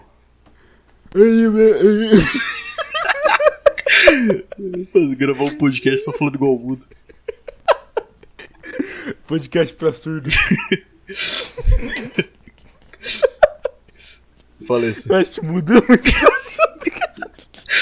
Essa aí eu me superei, cara. Manda sua contravenção e fala por que, que não é toda espécie animal que comporta assim. Não, porque depende. A questão é o seguinte. É... Sim, não. Os... É sim, não. Porque os. Uh, os machos eles, eles, ainda conseguem ser fisicamente superiores às fêmeas? Se sim, aí eles. Por um momento, eles vão dominar. É, Mas aí que tá, tipo a questão assim, da aranha, né? A aranha fêmea lá tem uma espécie de aranha que mata o macho depois que reproduz. Exato. Mas aí são as é, fêmeas aliás... alfa, não é mesmo? Não, mas o que, o que eu tô falando é o seguinte: eu vou falar isso mais pra frente, mais, mais detalhe. Mas é que, tipo, você pegar o rato e fazer isso com o rato, vai ter um resultado. Você fazer isso com qualquer outro animal vai ter outro resultado, entendeu? Cada animal vai ter um resultado diferente. Porque o, o que, o que é, vai ditar o resultado disso, na minha opinião, no caso, é a seleção de reprodução do animal, entendeu? Tipo, qual o valor que o animal dá pra reprodução. Ah, tá, verdade. Entendeu? E como é feita a reprodução do animal. Porque tem animais que se você faz esse tipo de coisa, você isola eles, eles simplesmente não vão reproduzir. Entendeu? Não, mas a questão. Mas especificamente a questão do humano é muito parecida com a do rato, então. Não, não acho que não. Claro que é, cara. Não, acho que não, cara. Espera então, continuar e vocês veem o que aconteceu, pô. Vocês nem sabem É, então, continua, continua e diz o que aconteceu. Primeiro, é, o experimento ele é dividido em quatro fases diferentes. A primeira fase ele chama de fase de ambição que é a fase inicial, onde os ratos estão se habituando, fazem os primeiros ninhos, conhecem melhor o espaço e tem as primeiras ninhadas. Nessa fase acontece uma coisa muito parecida com o que aconteceu no primeiro experimento. Pode falar aí, eu só vou tirar minha calça aqui. que isso, cara? Calma. O cara tem fetiche em rato. Não, eu tô com a calça de moletom, cara, tá calor pra caralho, minha perna tá suando, fica pelado, foda ah, enfim. Então aqui os ratos estão se habituando, estão tendo as primeiras ninhadas. Acontece um negócio muito próximo do que aconteceu na primeira experiência dele, com a diferença de que aqui as coisas são abundantes. Então os ratos não têm mais que caçar, eles conseguem fazer nada o dia inteiro. Então nos primeiros 104 dias, que são a, a fase de estrutura, os roedores se, se ajustam ao habitat, constroem os ninhos, não tem nenhuma interação prolongada, novamente, e cada casal de rato vive independente. Então são, eles são colocados lá já como casais, e aí você tem um casal vivendo em um local, outro casal vivendo em outro local. Eles têm a primeira ninhada e vivem ali como famílias isoladas que não têm muito contato uns com os outros. Só que isso vai aumentando cada vez mais, e vão tendo mais ratos na família, eles vão aumentando, aumentando, aumentando. Então ali, durante quatro meses, eles ainda estão isolados, e estão num o que a gente pode chamar de um, de um tribalismo de rato, eles não têm contato direto um com o outro, mas chega um ponto em que tem ratos demais para eles viverem isolados. Aí vem a segunda fase, que é a fase de exploração. A gente tem o boom populacional, que seria o, o que estava acontecendo nos Estados Unidos na época, com o baby boom, e surgem as classes sociais e as divisões. É o que o Rádio comentou que aconteceria. Quando a fase de exploração começa, os animais deixam as tribos e eles se encontram e acasalam entre eles. Então começam a aparecer ratos que não são de uma tribo ou de outra. E, e a população vai aumentando cada vez mais. Nessa fase, a cada 55 dias, a população dobrava de tamanho. Então você sai de 124 para 250, depois de 250 para 500, de 500 para 1000 e no fim você tinha 2000 ratos. Já estava ali próximo do, do limite populacional. Porque você não tinha nada para fazer, você tinha comida à vontade, você tinha ninho, você tinha tudo que você precisava, então a coisa que você tinha para fazer era procriar e a população vai aumentando, aumentando, aumentando cada vez mais. Uh, na sala, os ratos eram livres para circular entre todos os departamentos e tinham fontes diversas de água e comida. Então você podia comer em um lugar, aí você falava, ah, não quero mais comer aqui, eu vou no outro lado. Aí você ia lá e comia também, isso era infinito, você não tinha problema com comida nenhum. Ainda assim, alguns ratos específicos, que eram maiores e mais fortes, eles começaram a controlar certas regiões, e esses ratos foram chamados de os belos, porque eles eram muito mais bonitos do que os outros, porque eles tinham mais acesso a comida e, e a suprimentos, eles eram mais fortes, eram maiores, e eles não usavam força física, então eles eram os belos porque eles não brigavam. Eles só dominavam o território e aí o rato menor chegava, via aquele rato lá e ia embora. O rato era literalmente mogado pelo que já estava lá. E ele ficava lá tranquilo, aproveitando o oásis dele com comida infinita e, e, começava a ter fêmeas em volta dele. Esse rato meio que comandava aquela área específica ali de, dessa sala. É, os ratos menores com menor força, eles eram chamados de ômegas. Eles eram subjugados pelos maiores, eles tinham medo é, não existia ainda o confronto físico, mas eles viam um rato maior, saíam iam para outro lugar e ficavam o dia inteiro andando pela, pela sala procurando alguma fonte de comida ou de água que eram todas controladas já pelos ratos maiores. As fêmeas elas não participavam da divisão, mas elas tendiam para os mais bonitos, é claro. Então essas áreas controladas pelos ratos maiores tinham uma escala de 100 fêmeas para um macho, enquanto as controladas pelos ratos ômega, que eles iam se aglomerando em locais menores e com comida de, de menor qualidade, eles tinham o contrário, tinham uma ou duas fêmeas é, para cada mil ratos. Então, nesses locais onde eles estavam isolados, uh, as fêmeas eram disputadas e os recursos eram monopolizados para elas. Então, acontecia, quando você via isso de cima, você tinha um local separado assim no chão, o chão tinha várias raias separando, e aí você tinha metade do espaço com poucos ratos alfa dominando aqueles lugares e várias fêmeas, e aí a outra metade era um monte de ratos amontoados, porque eles tinham medo de passar pro lado dos ratos alfa, e ali uma ou duas fêmeas que comandavam tudo. É, no auge disso aqui, existiram 2.200 ratos em um local que suportava 3.000. Então, assim, eles podiam viver bem, não tinha necessidade de superlotação. Mas, ainda assim, metade do, da sala era superlotada, abarrotada de ratos de casta baixa, e a outra metade era tranquila, e os ratos tinham comida em abundância e não precisava se preocupar com isso. Ratos chudras. Comentários, Raji e Viriato até aqui. O que vocês acham que está acontecendo? Tem algum paralelo com a nossa cidade ou nada demais? É igual eu falei, cara. Hum. Tá parecido com o que o ser humano faz normalmente. Não, parecido até certo ponto. Tipo, não é muito parecido, não. Pô, por que a gente chama Aliás, esse cara, velho? O cara vem pra ficar. Cara, se, Viriato sempre do contra, cara. Cara, mesmo que você é discorde. do contra versão. Mesmo que você discorde, só fala que é, cara. Não precisa ficar discordando. tá, tá atrapalhando aí. Mas aí não tem tá graça. atrapalhando a gravação, cara. Tu cubou, William. Tira da cal, Mutar então. Muta o Viriato aí, cara. Chato. Mas eu vou ficar mudo, eu vou ficar falando. "Ei, ei, ei". Viriato, o que, que você acha?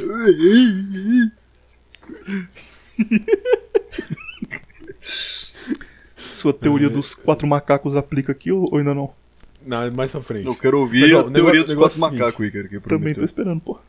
Mas o, o negócio é o seguinte: é, a casta baixa aí dos, dos, dos ratos, eles já perderam a comida, entendeu? Uhum. Já perderam, já perderam a necessidade básica. Isso aí não, não acontece com o ser humano. Não. Tipo assim, aonde acontece isso é. Aonde o resultado que você que vai chegar o experimento dos ratos já tá acontecendo, que é na África. Na África acontece isso aí. Por que que, por que, que não passa é, Nos alterose... Estados Unidos não. Ô, Viriato, por que que não passa alterose esporte na África? Faz o quê? Por que que não passa o alterose esporte na África? Alterosa Esporte tem no, em Minas Gerais, cara. Ninguém vai conhecer. Não, cara, é porque é no horário do almoço, pô. Eu sei, você tem que falar Globo Esporte. Alterosa Esporte não interessa. É o primeiro que veio na minha cabeça. A versão bra- brasileira disso é Globo Esporte, todo mundo sabe o que é. Por que, por que, que o Papai Noel não, não vai na África? Não ia responder, mas eu não vou não, porque senão vai ser racismo. Porque criança que não come não ganha presente. Vocês Não, então, foda. o que, o que, que acontece na África? O que acontece na África? Eles têm a produção de comida, Viriato, sempre certo? piadinha sobre a África, hein, cara. Vamos respeitar Não, aqui, não, não, vou falar sério. Ah, beleza. É. Tinha que você mandar uma piada sobre a África, jamais eu Não. vou aceitar isso. O que, que, você tem na África? Não, olha só, o que, que você tem na África? É, na África tem, tem, uma, tem uma produção de comida.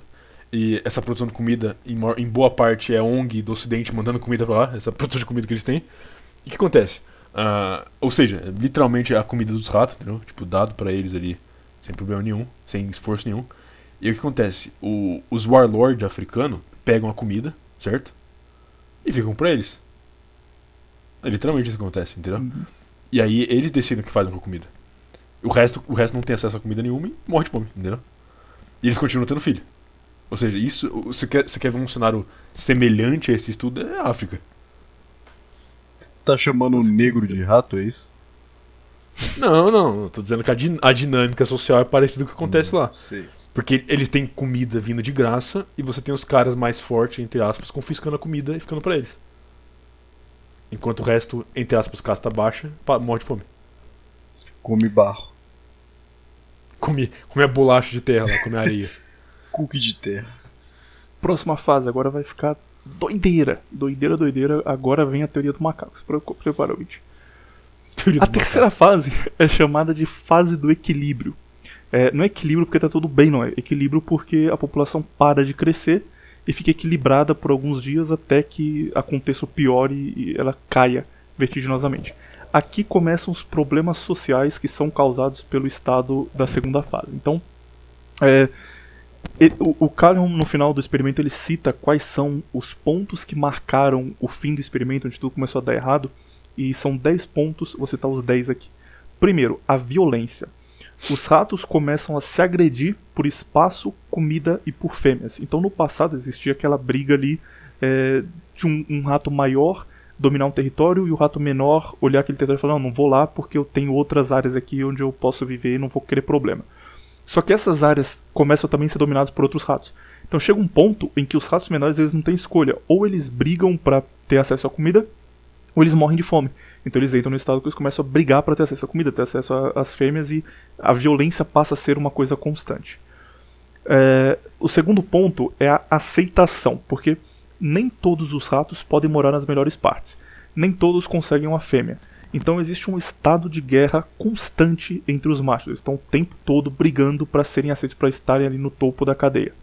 É, e aí o, o Calhoun percebe que os ratos ômegas, que eram tímidos e faziam parte de uma, da base da hierarquia, eles interromperam o acasalamento quando eles se viram rejeitados pelas fêmeas nesse estado aqui.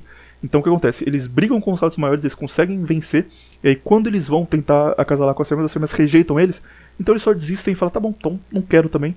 Literalmente o Coringa Rato e militar. fala, tá bom, vou ficar aqui no, no meu canto. É, e aí, sem ter papel na sociedade, eles se afastam dos grupos maiores e passam a comer, dormir e brigar com os demais marginalizados, mas sem buscar essa ascensão. Literalmente? Migtal. Literalmente Migtal. Ou seja, Migtal é uma reação natural do ser humano. É Uma biológico. reação natural do ômega. É. Natural, natural do ômega. É, e aí você não. tem o terceiro ponto, que é a intolerância. Alguns ratos eles passam a sofrer bullying e ser atacado até pelos ômegas. Então existia ali Racismo. existem ali os ômegas abaixo, mas eles estavam todos juntos.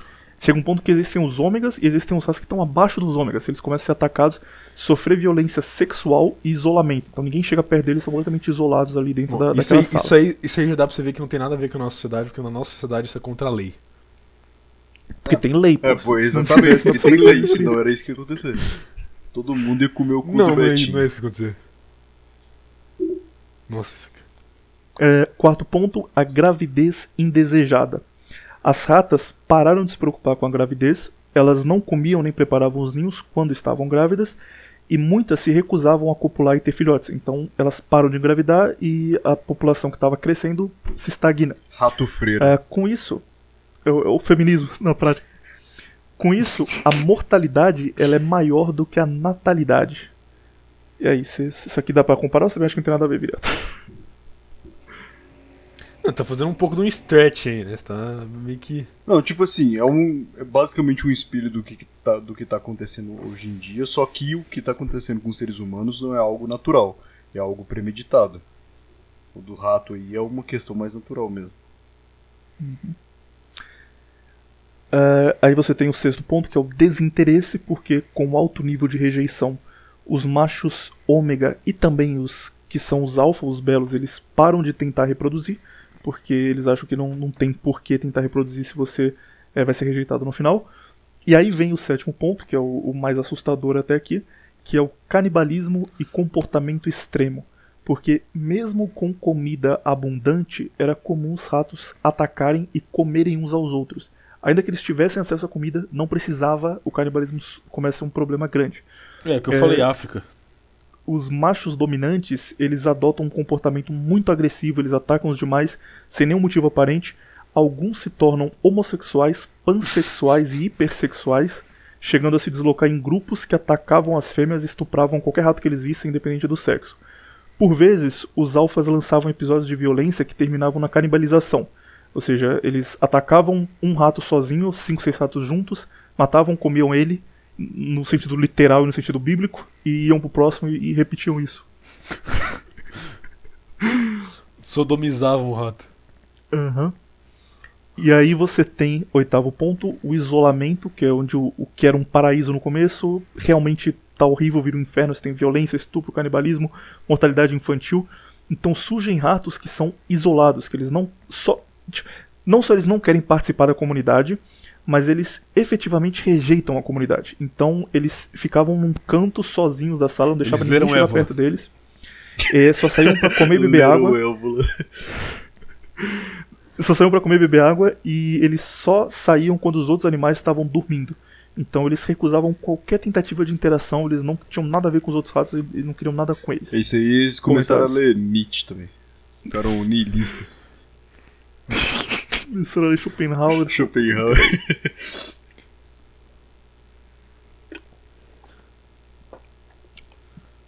Nono ponto, vou terminar os 10 aqui, vocês comentam. Nono ponto, mortalidade infantil. Nesse estágio, a mortalidade infantil chegou a 96%. A sociedade estava em declínio. E uma vez que os machos abandonaram o papel deles designados da colônia, as fêmeas tiveram que cuidar dos ninhos e elas adquiriram um comportamento agressivo. Então, no passado, os machos estavam se atacando pelas fêmeas. Quando os machos desistem de copular, as fêmeas começam a ficar agressivas e transferem essa agressividade contra os próprios filhos. Então você tem episódios de fêmeas, ratas fêmeas no caso, né? Tendo filhotes, atacando os filhotes e comendo os próprios filhotes. É, no estado que no ambiente natural de ratos não existe. Existia especialmente aqui. É, e aí, por fim, tem o último ponto que é a raiz cultural. O que acontece?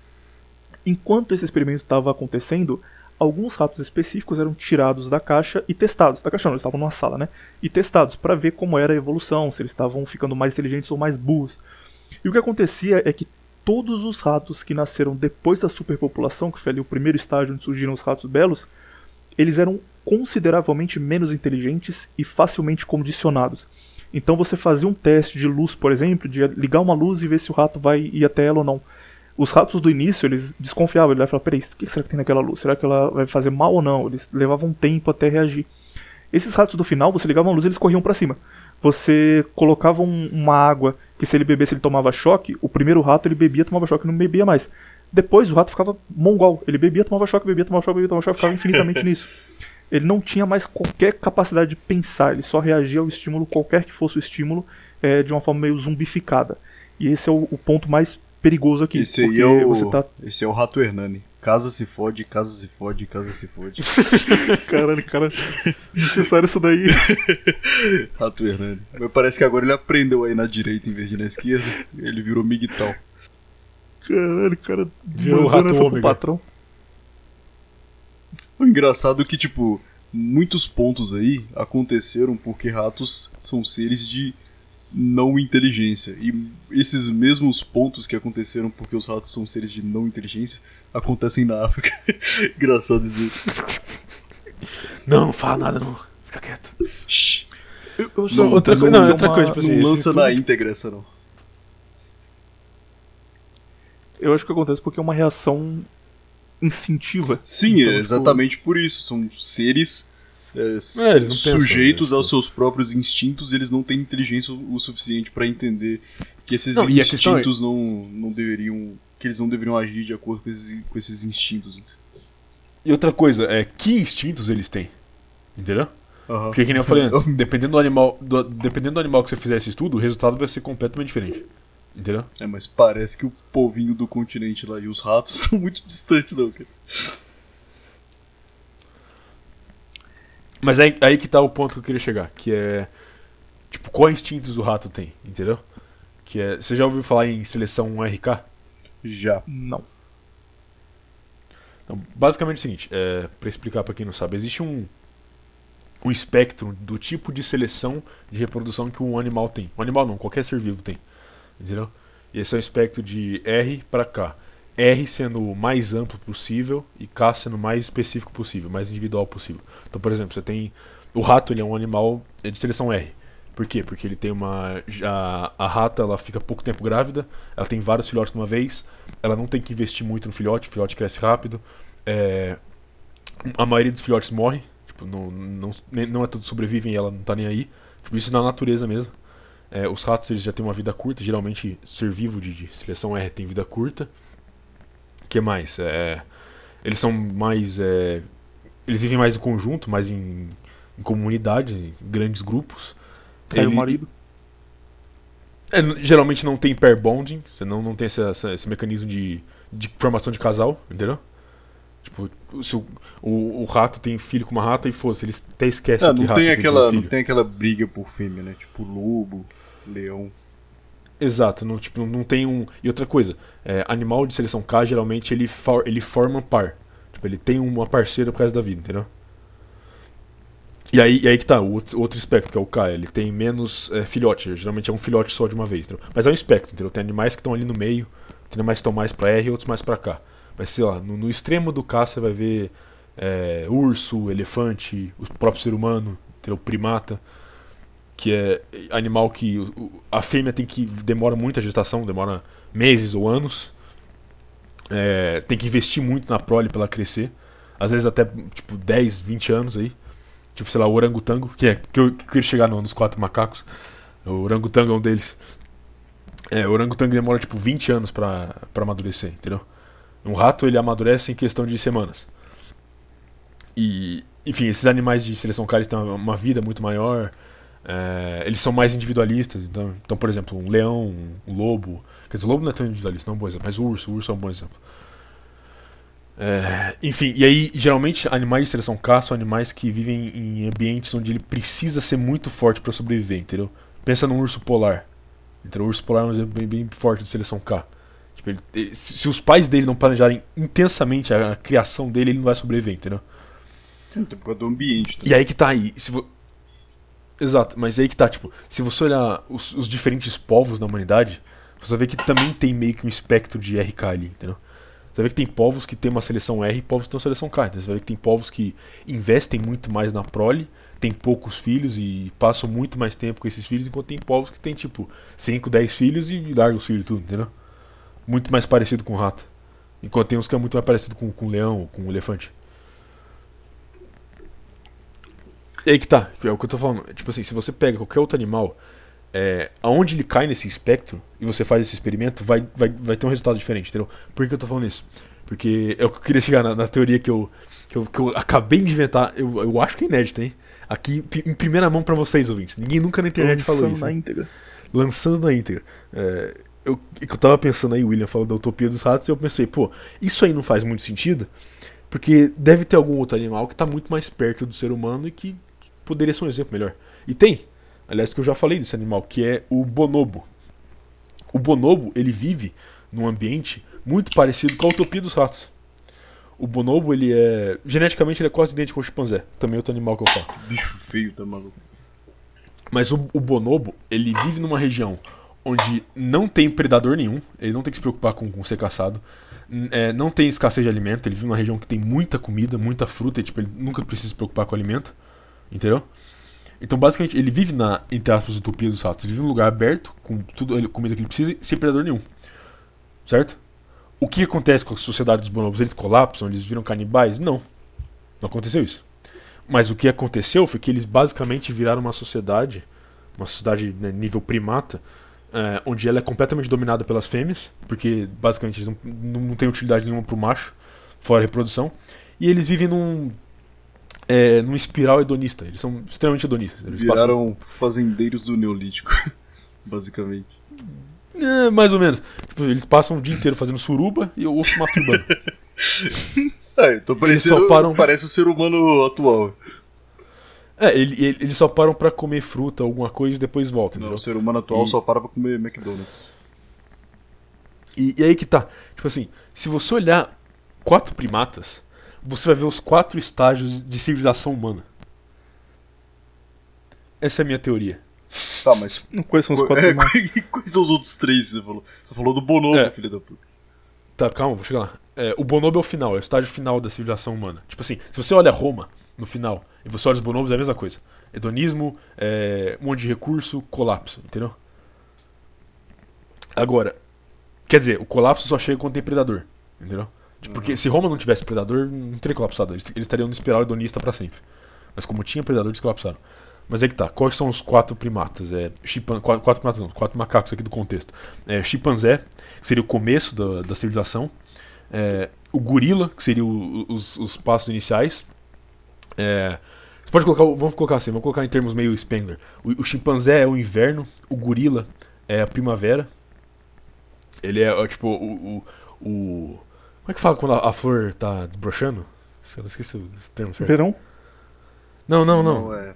Ah, Porra, eu esqueci o termo também, cara. É, Foda-se. É o É, florescer?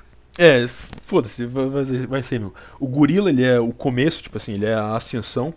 O orangotango, ele é a era de ouro, ele é o auge daquela civilização, entendeu?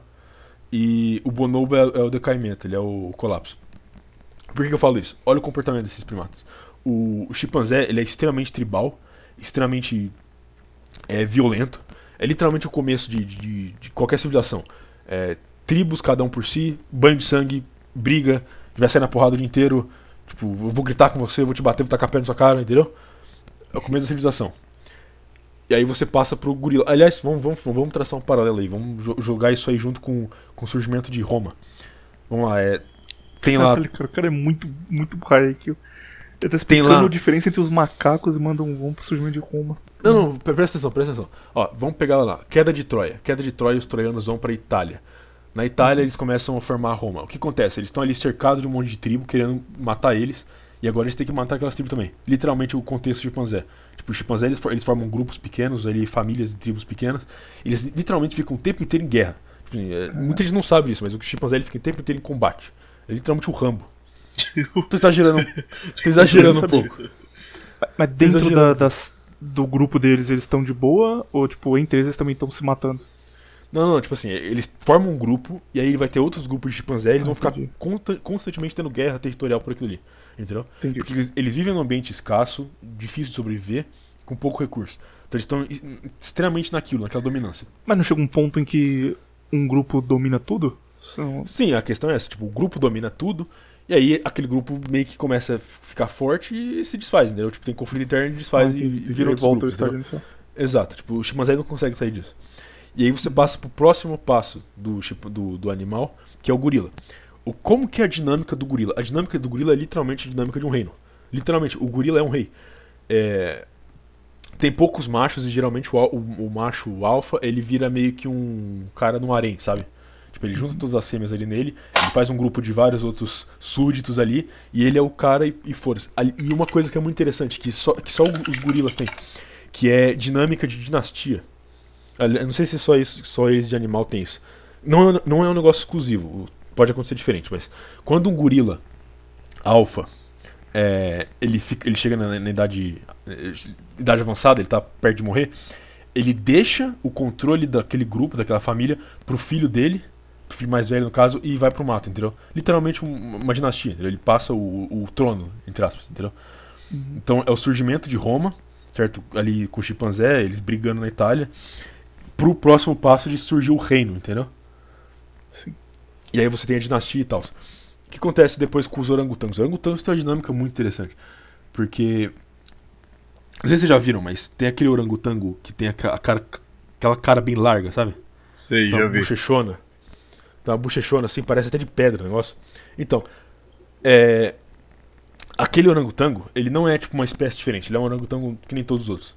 A diferença é o contexto pelo que ele passa pra chegar naquele nível, entendeu? O que acontece nos orangotangos é que surge uma aristocracia, ali surge a era de ouro, entendeu? A, é a transição de, do reino de, de Roma pro, pra república e depois pro império, entendeu? Surge a aristocracia. Aquele, aquele símbolo da, da cara do orangotango, aquele é o símbolo de aristocracia do orangotango. Pode parecer que eu tô maluco, mas peraí, eu vou explicar. Pode É. parecer, todo mundo sabe ser maluco. Foda-se. O orangotango. olha, o- e olha que interessante, cara, porque o orangotango.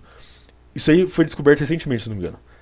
É, quando ele, che- ele chega ali em 20 anos, o orangotango macho, no caso, quando ele chega em 20 anos, o contexto social que ele tá vai definir a vida dele pra sempre. E, e vai, ser- e vai ser de uma forma biológica. Por quê? Porque quando o orangotango ele chega com 20 anos, ele tem um. Ele literalmente ele faz um ciclo de testo. Tipo, o corpo dele explode, ele tem um pico de testosterona ridículo, entendeu? Ele, ele produz muita, muita testosterona. E quanto mais testosterona ele produzir, maior ele vai ficar, entendeu? Então quando você vê aquele orangotango que tem a cara larga, aqueles braços grandes, compridos, que o, que teve isso? até até faz é, a- ele, o braço dele até faz uma cortina de pelo assim, é porque ele teve isso, entendeu? Ele ficou Orangotango gigante, shapeado. Ele ficou shapeado, ele meteu o shape ali, injetou o ciclo e ficou enorme, entendeu? Só que aí que tá. Quanto os orangotangos, eles vivem em grupos mais largos ali, de meio que um conjunto de famílias. E quando tem mais de um macho desse tipo ali, os orangotangos que estão fazendo 20 anos e tendo esse pico, eles vão ter picos menores. Entende? Tá, Então, tipo assim, são- quando não tem quando não tem nenhum macho grande, o, o macho que estiver fazendo, que estiver chegando nessa idade, ele vai ter um pico de testosterona enorme. Mas quanto mais outros machos desse tipo tiver, menor vai ser o pico. Até que chega um ponto onde, sei lá, se um, se um, um, um orangotango macho tá chegando na idade adulta e tem vários outros grandes ali, ele nem vai ter esse pico. Ele vai ficar igual uma fêmea. Mas, tipo, no período em que ainda tá tendo esse pico, os outros orangotangos que estão passando por ele brigam com o alfa ou eles entendem que. Não, não, não, essa é a questão. Ele, ele, ele simplesmente, tipo. É, não, não, não, tipo, não tem uma briga interna com eles até chegar no nível onde tem muito, entendeu? Uhum, entendi, entendi. Se tiver, tipo assim, uns dois ou três grandão, os menores vão ficando grandão também. E foda-se. Entendeu? Agora, se tem vários, eles não, eles não desenvolvem e aí eles começam a desenvolver agressividade. Entendeu? Caralho. E aí eles ficam, tipo, é, li- li- vira literalmente o, o orangotango em céu. Porque ele, ele não fica grande, tenho que ser. As, as, ah, as, as não querem reproduzir com ele. ele. Ele literalmente estupra elas em alguns casos. Então, tipo assim, vira uma dinâmica social muito difícil. E o que acontece então? O que, que o cara tem que fazer? Ele tem que passar por uma iniciação orangotango. Que é, se ele vive num contexto onde tem vários orangotangos grandes, ele tem que sair dali e criar o grupo dele. Entendeu? Se ele sai de perto daqueles, daquele, daquele contexto ali e vai pra outro e cria outro grupo, ele fica um orangotango grande. Entendeu? Entendi. Ou se ele sai dali vai pro meio do mato, se isola e fica sozinho lá, ele, ele, ele tem o pico de testosterona enorme e fica gigante. Entendeu? Mas se ele estiver questão de perto de, outros Roma- caras. Na situação de Roma seria o quê? O Império? Exato, o Império. Tipo assim, a era, é a era de ouro onde tem a aristocracia e onde não, onde não tem espaço pros caras crescerem, eles não crescem, entendeu? Tem concorrência surgindo. Exato, tem uma, uma hierarquia. Forma, forma uma hierarquia, não tem como você entrar nela, você tem que criar a sua mesmo, entendeu? Esse tipo de coisa. E aí você chega no bonobo que, que volta no, no que eu falei, que é. Tem recurso infinito, é, vira hedonismo, sexo, putaria e já era. Você é um, um grande apreciador de macaco, cara. Porque as pessoas têm tanto gif de macaco no Telegram quanto você. Não, agora eu fiquei mais impressionado ainda com o Exatamente, em macaco, algum momento você assim. parou pra estudar a história do macaco como, como o Viriato fez, cara. O Viriato, dei uma aula. cara, o Viriato é literalmente a única pessoa no mundo que estudou macacos. É claro que não, né? Eu, Ninguém se aprofundou em, macaco Viriato. eu tive, eu tive que ler algumas coisas pra saber disso, né, cara? Alguém escreveu. Sei Pô, lá, mas cara. quando você parou e falou, vou aprender sobre macaco. É, foi exatamente. Quando você parou, você pensou, ah, não. Hoje eu vou tirar um tempo do meu dia pra ler um livro de um cara que escreveu sobre. E comparar com uma, Não, ó, ó, or- orangotango foi recente. Agora, chimpanzé e bonobo eu já, já vi faz tempo, nem lembro quando. Caralho, cara. Tá, mas por Meu quê? amigo. Por que você resolveu? Ah, vou estudar. Sei lá, achei interessante, vou ver. Achei interessante. Eu esbarrei no negócio, ah, vou ler isso aqui, deixa eu ver o que, que é. Caralho. Eu gosto de macaco. Uma questão. Eu gosto de macaco porque é engraçado. Você vê o gif do macaco andando de skate, macaco coçando o cu, ia macaco dizer, caindo da, tem da uma- árvore. É engraçado. Agora você pega pra ler um artigo sério sobre macaco, cara, e tu vira Um estudo social sobre macaco. estudo social sobre macaco, meu amigo. Não, Tem uma é questão que eu fiquei discutindo com o Raj durante semanas, a gente não chegou num, num resultado que é. É, Tem um anão que a gente gosta muito chamado Hasbullah. que ele é um anão russo e ele tem uma Glock Não e é um do- macaco. é Eu preciso ser mais feliz do que ele. A foto dele no Instagram ele tá segurando uma arma e com um macaco na coleira. E a gente percebeu que as sociedades que mais deram certo, que as pessoas mais são felizes e vivem bem, são as sociedades que mais dão direitos para os macacos. Por exemplo, Arábia Saudita, por exemplo, Rússia, por exemplo, esses países Direitos ricos, macacos. Países ricos do Oriente que tem os sheik com macaco e, e coisa pra caralho. E países que tratam mal os macacos, que comem macaco, que judiam macaco, como é o caso da África, são lugares onde No caso do deu Brasil, errado. Tipo o Brasil. Tem uma explicação pra isso? Ou, ou coincidência só? eu acho que é karma. Por verdade, você judia um macaco, Tem- você, tem um você número- merece foder. Não, tem o número de pessoas. Que, por, exemplo, tem essa teoria da te- teoria da evolução, né? Que a gente veio do macaco e tal. Mas também tem o reverso. De que. A teoria de que o macaco, na verdade, eles são uma espécie de humano que se degenerou pra chegar no primata, entendeu? Caralho, você não conhecia não. Isso é comum, acho que.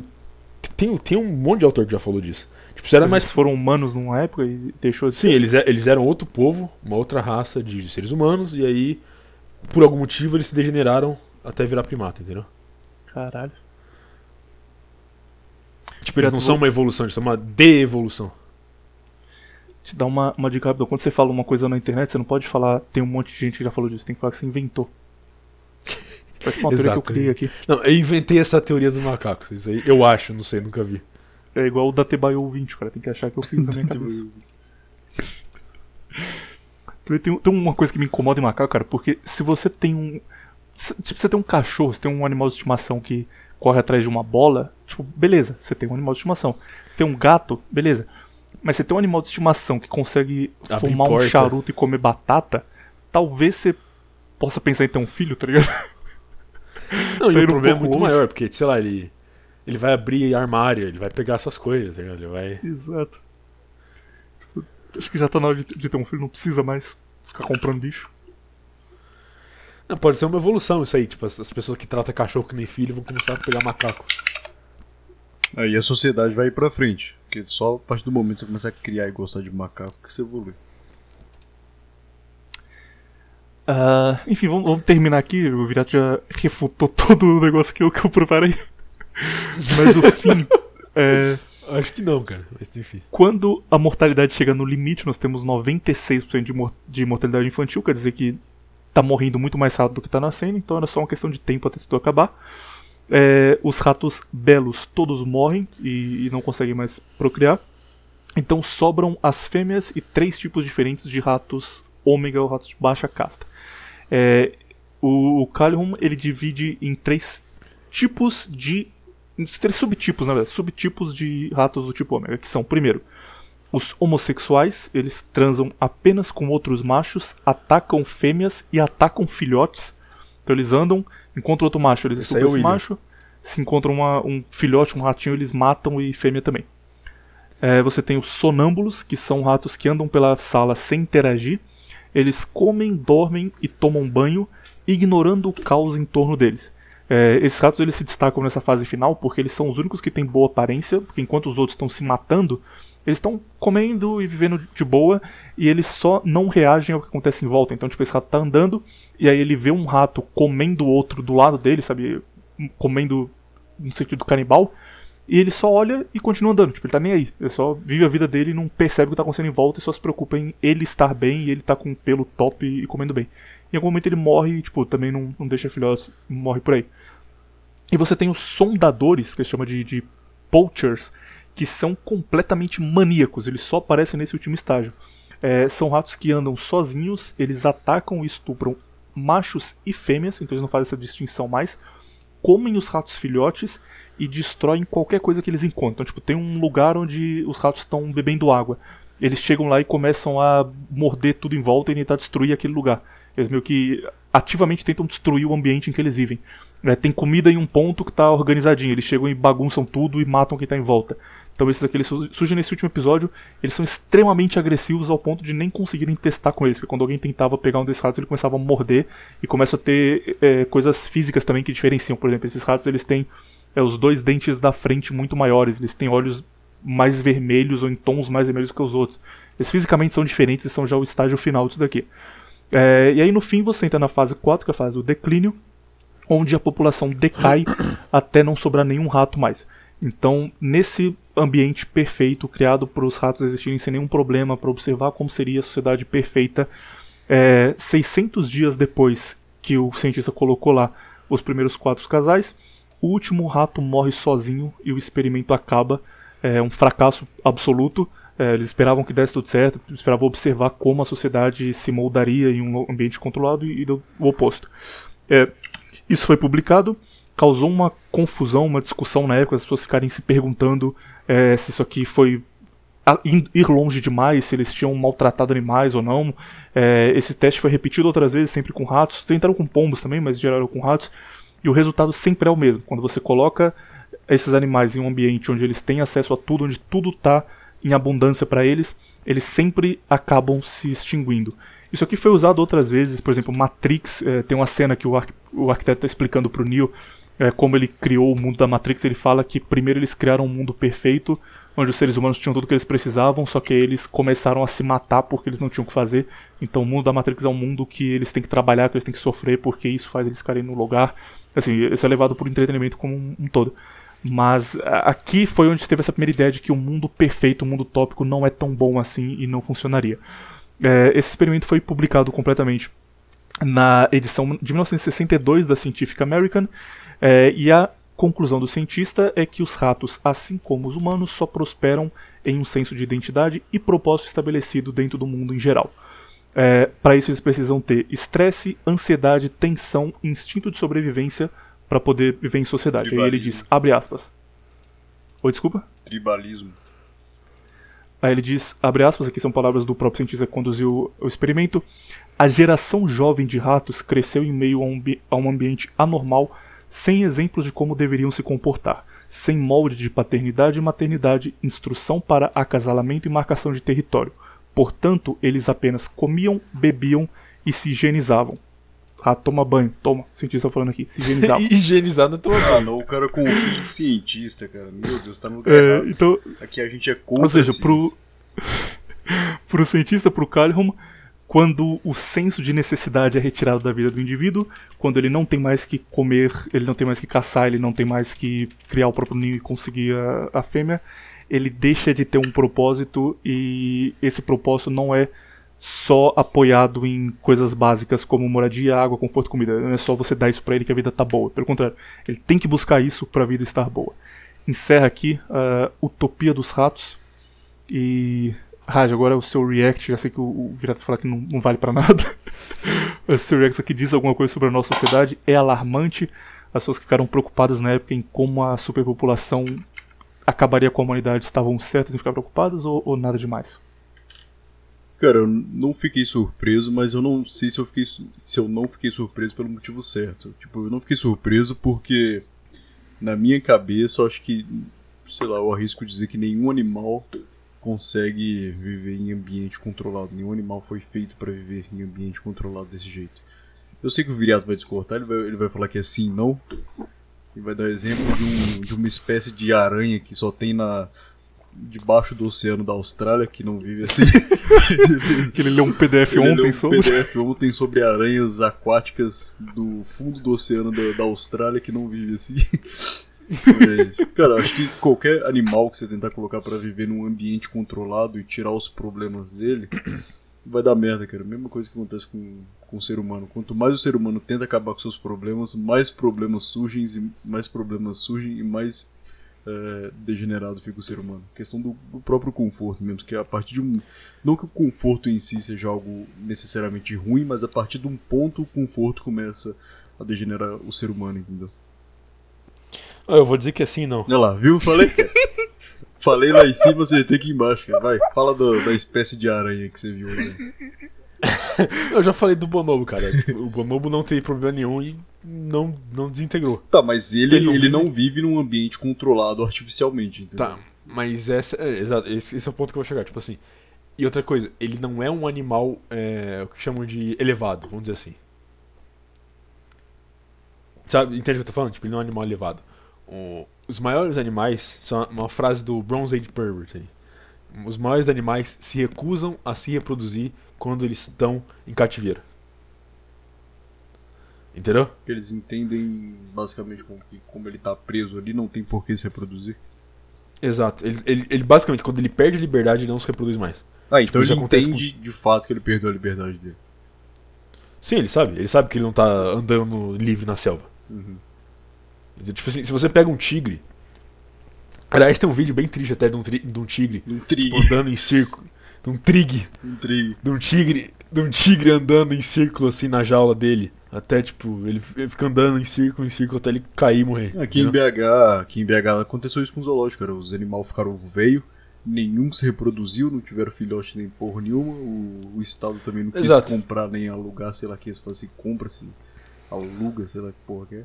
O Estado não quis comprar mais e acabou o zoológico, não tem mais nada no zoológico. zoológico aqui em São Paulo é a mesma Não, coisa. Tipo, tem quando- um problema que eles têm que ficar comprando mais porque os animais não reproduzem entre eles. Exato. E outra coisa, você, tem, você precisa de uma puta de uma equipe pra fazer o, o animal reproduzir em cativeiro. A ma- a- a- Colocando o pênis do tigre no por lugar. quê? É prati- Por que, que- é praticamente por que, que cachorro se reproduz? É, é esse é o ponto que eu quero chegar. Tipo assim, se você faz esse, esse tipo de, de experimento com animais grandes, vamos dizer assim, grandes eu digo de, de hierarquia, Ah tá, é, ele simplesmente não vai se reproduzir. Tipo assim, o leão, se você faz esse experimento com ele, ele não vai se reproduzir. Ele vai parar, ele sabe, ele sabe o que vai acontecer, eu digo até.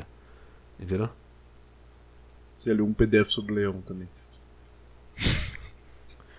Talvez. Talvez. Qual é o, o- Você falou em animais elevados, qual é o top animal? Top 1. Ah, Na minha opinião, é urso. Pô, qual você acha o melhor animal? Eu acho o macaco. o melhor animal? Não, mas calma aí, melhor em quê? O mais engraçado ou o mais basic? não, fazer Mais o mais que você gosta e o melhor de, de mais. Não, o mais mais engraçado. B10. O mais engraçado de longe é o macaco. O mais B10 de todas de todos é o leão. Tá, mas, mas aí eu vou mandar aquela frase Sigma Male, Grindset, que é o leão pode ser o animal, o rei da floresta, mas o lobo não dança no circo. Nu. Nu. Caralho, isso aí foi bom. Pô, verdade, hein? Por que que. Será que é porque o pessoal não, já tava acostumado com o lobo e não tava nem aí pra lobo? Ou será que é porque o lobo realmente não fica no circo?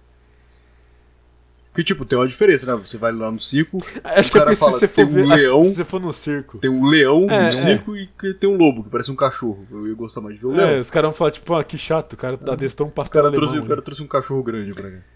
O É. leão não, tem a Mas juba mesmo. e tudo. Sabe aquele logo da MGM que é um leão rugindo que passava em filme antigo? Sim. Aquele leão era um leão famoso em Nova York, do zoológico de Nova York. Ele tava, tipo, 20 anos em cativeiro. E por isso ele foi usado pra fazer aquele logo. E no dia seguinte que ele gravou o negócio, ele comeu o adestrador dele. Tipo, Matou o cara e, Bem feito. e teve que ser sacrificado. Então, Justo. ainda assim, é normal animais em cativeiro, quando são tipo leão, urso, esses animais brabo, eles matarem gente, arrancar braço de criança. Eles não, não ficam 100% domesticados, sabe? Justo demais, cara. Merecido. É, mas sabe um negócio que é interessante desse negócio de experimento? Momen- momento soy boy, hein? É Fallout. Você pode falar assim, todo contravenção, cara, até hoje. o Fallout Check. Tá bom, é. Vou ignorar o que você falou também, mas. É, tipo, no Fallout, é, cada vault lá do abrigo de bomba que tinha, cada um tinha um experimento social diferente, entendeu? Então tinha, tinha vários que era. Tipo, um, uns era nada a ver, tipo, eles é, trocaram a potência da lâmpada do, do negócio, entendeu? Tipo, colocaram uma lâmpada um pouco mais fraca. Só que outros era tipo coisa maluca, tipo, colocar um monte de cara que tinha o mesmo nome. Tipo, só tinha cara que chamava. Caralho, mano. Um monte de cara chamado Viriato. Não, era, era, era Gary, um monte de cara chamado Gary. Mas aconteceu o que nesse daí? Eles ficavam loucos? É, eles ficavam malucos. Tipo, eles. Não, não dá pra saber. apelido? Tipo, só quando você entra no Vault, acho que- você. Eu não lembro quando você. Eu só lembro do Vault em si. Mas, aí tinha um que era só criança.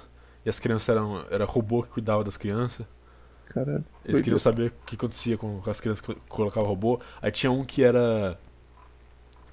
É, eles faziam experimento com, com planta e as plantas tomaram conta e possuíram as pessoas e, e todo mundo virou homem-planta. E tinha um que era um, um vault só de pessoa viciada em aposta.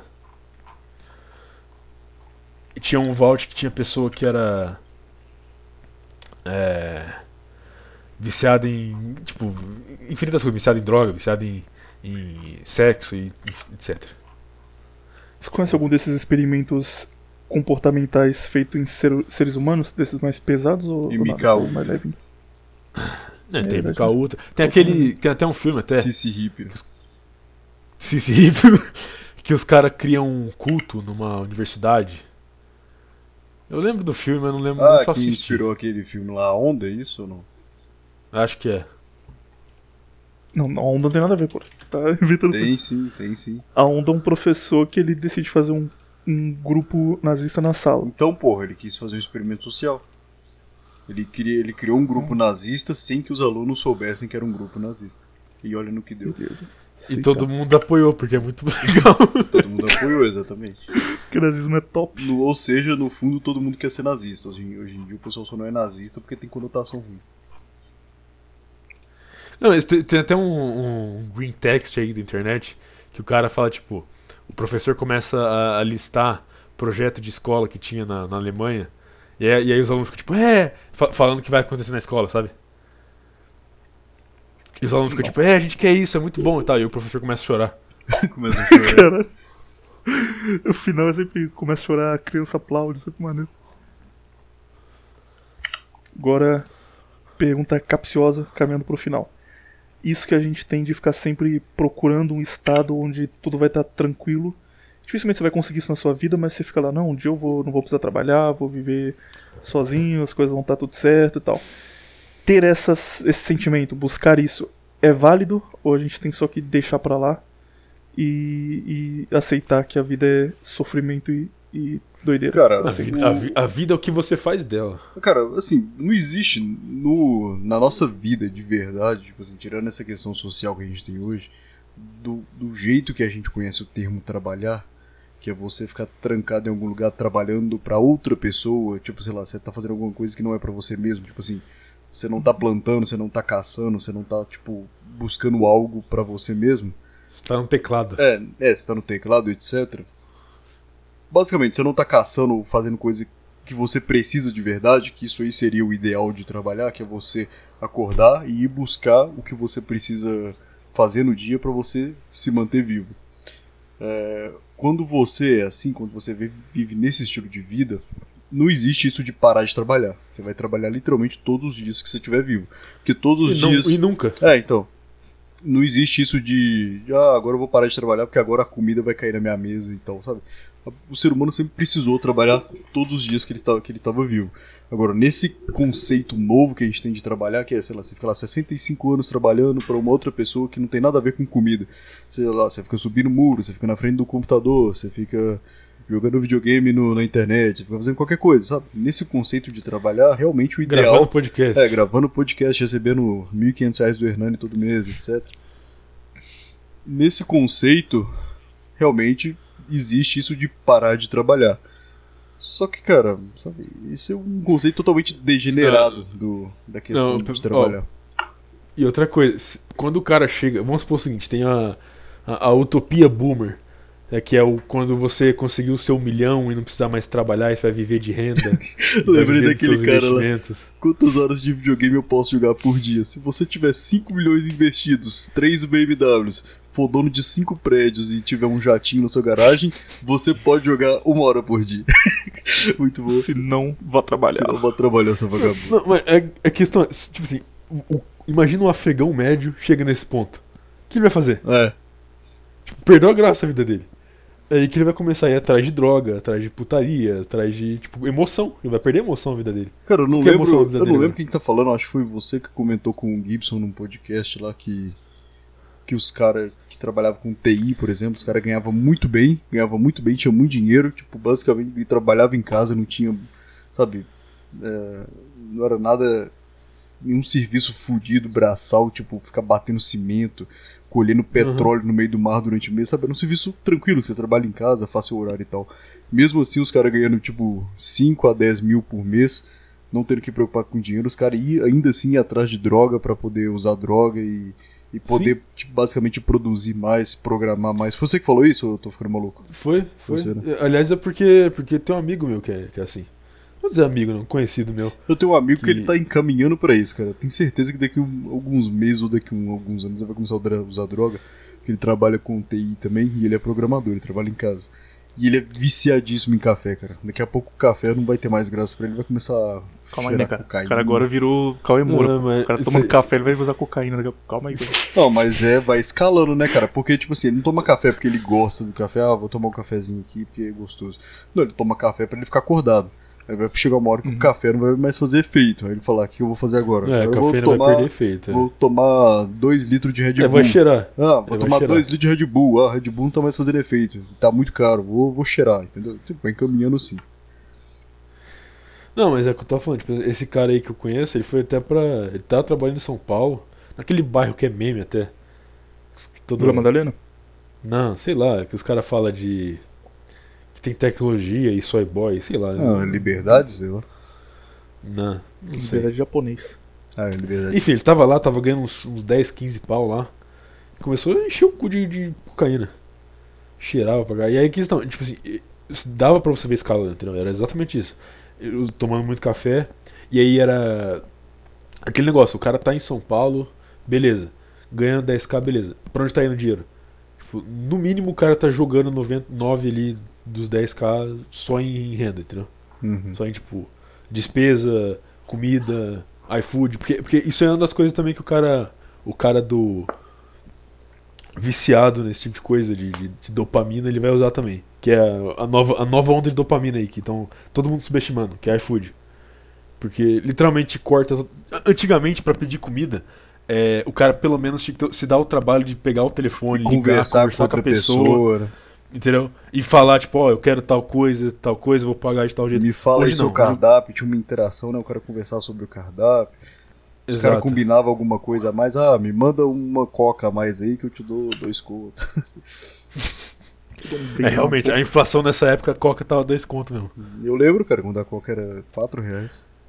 E aí, é, então, ou seja, o cara, ele, no mínimo, tinha um mínimo de esforço aí pro cara pedir uma comida, entendeu?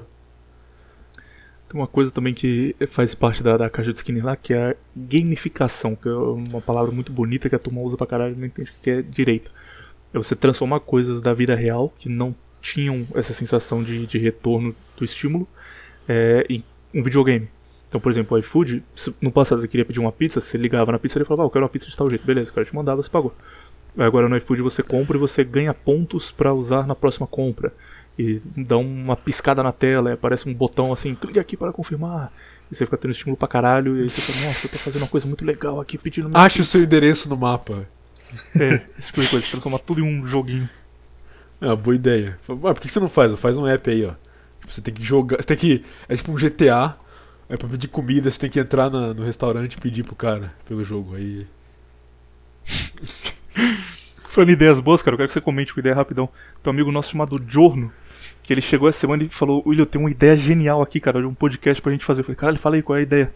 A ideia dele é a seguinte: é fazer um podcast, e não é piada, tô- é literalmente isso. Fazer um vi, tava podcast que imita o Nerdcast. O jogo é um gênio, Porque, né? segundo ele, Porque, Maluco. segundo ele, não tem podcast imitando o Nerdcast o bastante. Tem criar um novo vai revolucionar. Tem, tipo, tem tanto, tem tanto podcast imitando Nerdcast que tem até paródia. Eu expliquei isso pra ele. Falei, cara, você tá maluco, tem milhares. Ele falou, não, não, mas a gente vai fazer muito imitando mesmo, vai ser igualzinho o Nerdcast. Isso aí ninguém faz. Pra quê, cara? Até o nome, até o nome vai ser Nerdcast. Pra, sofrer direito autoral. Só que Nerd com E no final, pra não, pra não tomar processo. Nerdcast. ai, ai, Aliás, o, o Giorno tá bem maluco também. completamente lelezinho. Meu amigo, depois que o Giorno começou a namorar, meu amigo. Já, já vai o cara fazer fofoca aí já. Olha aí. Olha a fifi aí. Não, tem que sofrer bullying, pô. O cara começa a namorar e troca de religião no dia seguinte. Tem que fazer. Ele é literalmente. Eu tava todo dia, ah, judeu no palito, odeio Jesus, paganismo. Aí chegou, galera, seguinte, Pai né, Jesus. minha namorada é cristã. engraçado, engraçado foi ele contando, né? Que você, ele falou lá, né, que o Gio, que conhece o Gio, não sabe muito bem. Ele passava o dia inteiro no Telegram falando: Ah, cristianismo é judeu no palito. Meu Deus é um cara forte aqui, ó, com um martelo que estoura a cabeça dos bichos.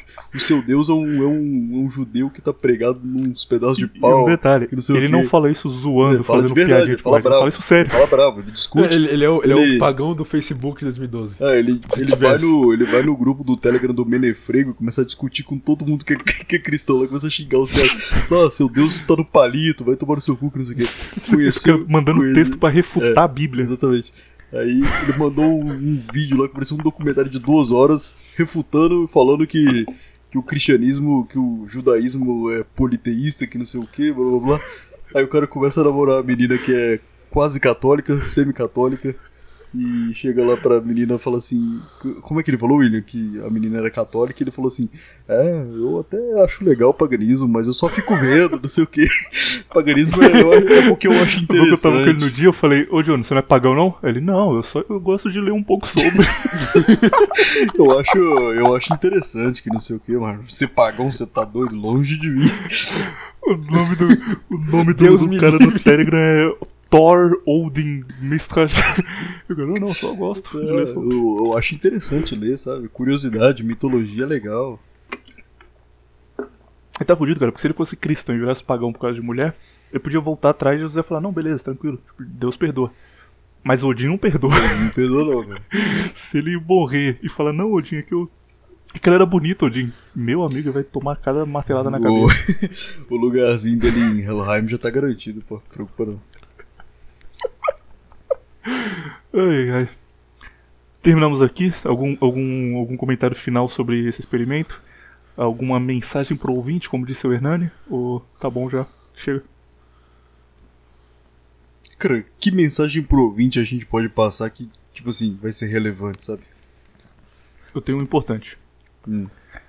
O, tem uma frase famosa do Watchmen que é quem vigia os vigilantes, porque o Watchmen é a história de um grupo de vigilantes, um grupo de super-heróis que começa a judiar da turma e fica ultra violento e aí falam, peraí, esses caras eles podem estar vigiando a cidade, mas quem cuida deles? Quem vigia eles?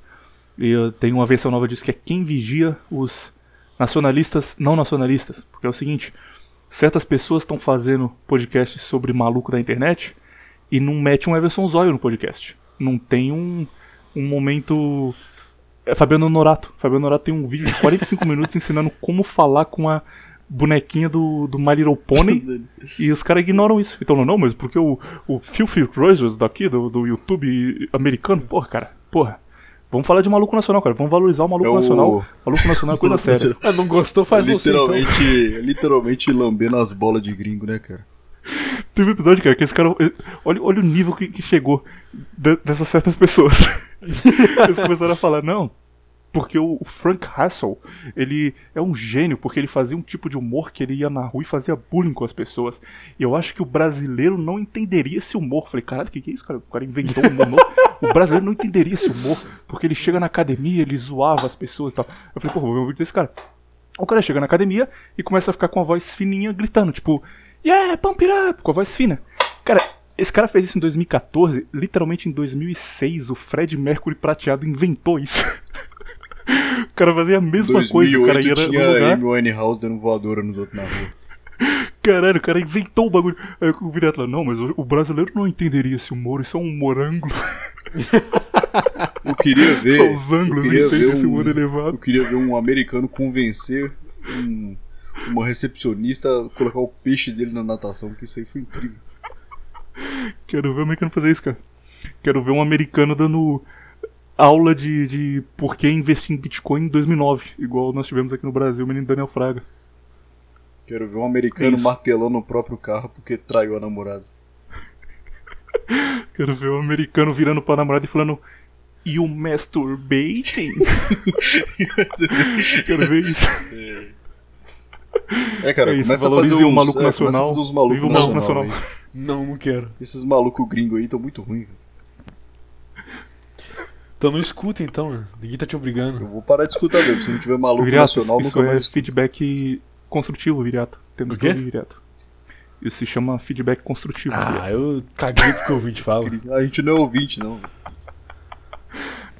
Como diz o, como diz o Hernani, a gente é diretoria. Você tem que ouvir pelo menos a diretoria. Agora você manda essa, né? E aí, Raj, tem algum, alguma mensagem? Ou acabou? Zero. Minha mensagem vai ser. Eu pensei nisso, né? Pô, já que você Como roubou foi? a piada. Como foi passar duas horas sem jogar Dark Souls pela primeira vez na sua vida? Eu passei, Tá os, eu passei os 15 primeiros minutos do podcast com, com o controle na mão, olhando pro, pro wallpaper assim, e depois que eu percebi que eu tava com o controle na mão. Aí eu coloquei de ladinho e fui fazer o meu trabalho, que era gravar um belíssimo podcast, como diz. Não, quer dizer, um podcast, como diz o tapetinho. ler uma canção aqui sobre o que você falou, que é a canção Amor do Mudo e da Muda, do conjunto musical Forró do Gato, que comenta um momento interessante que é o seguinte, abre aspas. Um dia eu brechei uma casa, vi um casal de mudo fazendo amor, mas estava tão gostoso que quase a muda falou. A muda fazia aiuiuiu, o mudo fazia aiu.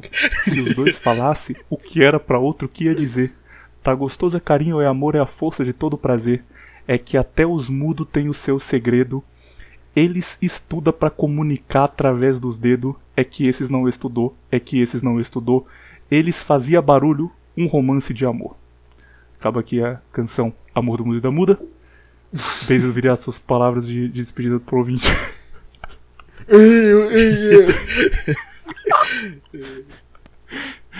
O novo conceito aí, cara, que é podcast de mudo.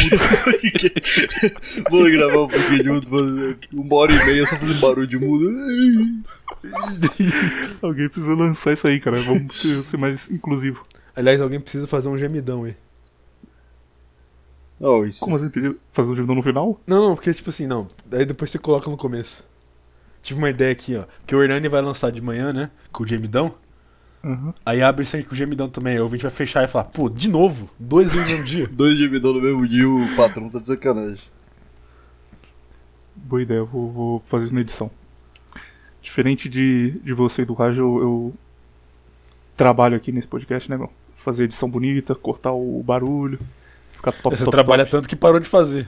Né? Ganhou o PC Gamer lá, que ele falou que era pra fazer podcast e parou de fazer. Olha só. Coincidência. Depois vem crítica judeu na, na minha cara. Fez muito pior que o judeu. Tá maluco. Então, adeus. Se, se o Hernani cobrir nosso alto salário, no ano que vem, fazer dois anos, a gente volta aí pra mais uma contravenção especial. Mas é, na hora da edição é pra tirar só coisa que ficou bugada, hein? Mas deixa a conversa na íntegra aí. Deixar a parte Hernani- da África, cara. Tudo. O Hernani fica censurando. Cara, o Hernani fica censurando o podcast que ele grava lá, fica colocando pi, vai tomar no cu, cara. É? O metade Odeio do podcast isso, é pi. É, metade- não, não pode falar isso não. Não pode falar não, pi, deixa aí, Eu cara. tive uma grande decepção, cara, que foi o podcast do Dossiê Gays que ele fez com o Raj, ele me mandou o, o Bruto. Eu falei, caralho, cara, eu vou ouvir, vai ser cada loucura, meu amigo, vai ser só doideira aqui. Tem nada demais, cara. Tipo, as partes que ele censura, sei lá, ele fala assim, ah, eu tava indo na rua e aí o cara foi lá e gritou comigo, eita, você não pode falar não, porque pode dar problema, ele pode processar. Aí o pi Aí na, no foi lá e eu tava comigo. saindo na rua e pi, pi, pi, pi. É. Eu falei, Caralho, o que aconteceu? Acho que ele faz de propósito pro ouvinte ficar meio maluco, sabe? Tipo, nossa, o que aconteceu? hype. Quero saber, quero saber o que aconteceu. Eu fico puto, cara. Fico com vontade de ir lá puxar o cabelo do Hernani. Tem uma parte no final, cara, que ele, ele fala assim, ó, eu vou falar uma coisa aqui que eu fiz, mas isso aqui eu posso até ser preso, isso aqui é criminoso. Eu vou ter que bipar. Cara, é a coisa mais besta do mundo. É tipo, é absurdamente besta que ele fez, tá ligado? Tipo, Ele a coisa conta, que e aí- quase todo mundo já fez, basicamente. Caralho, é muito besta. Aí você fica, puta, cara. É Mas o que, o que que é, eu quero saber.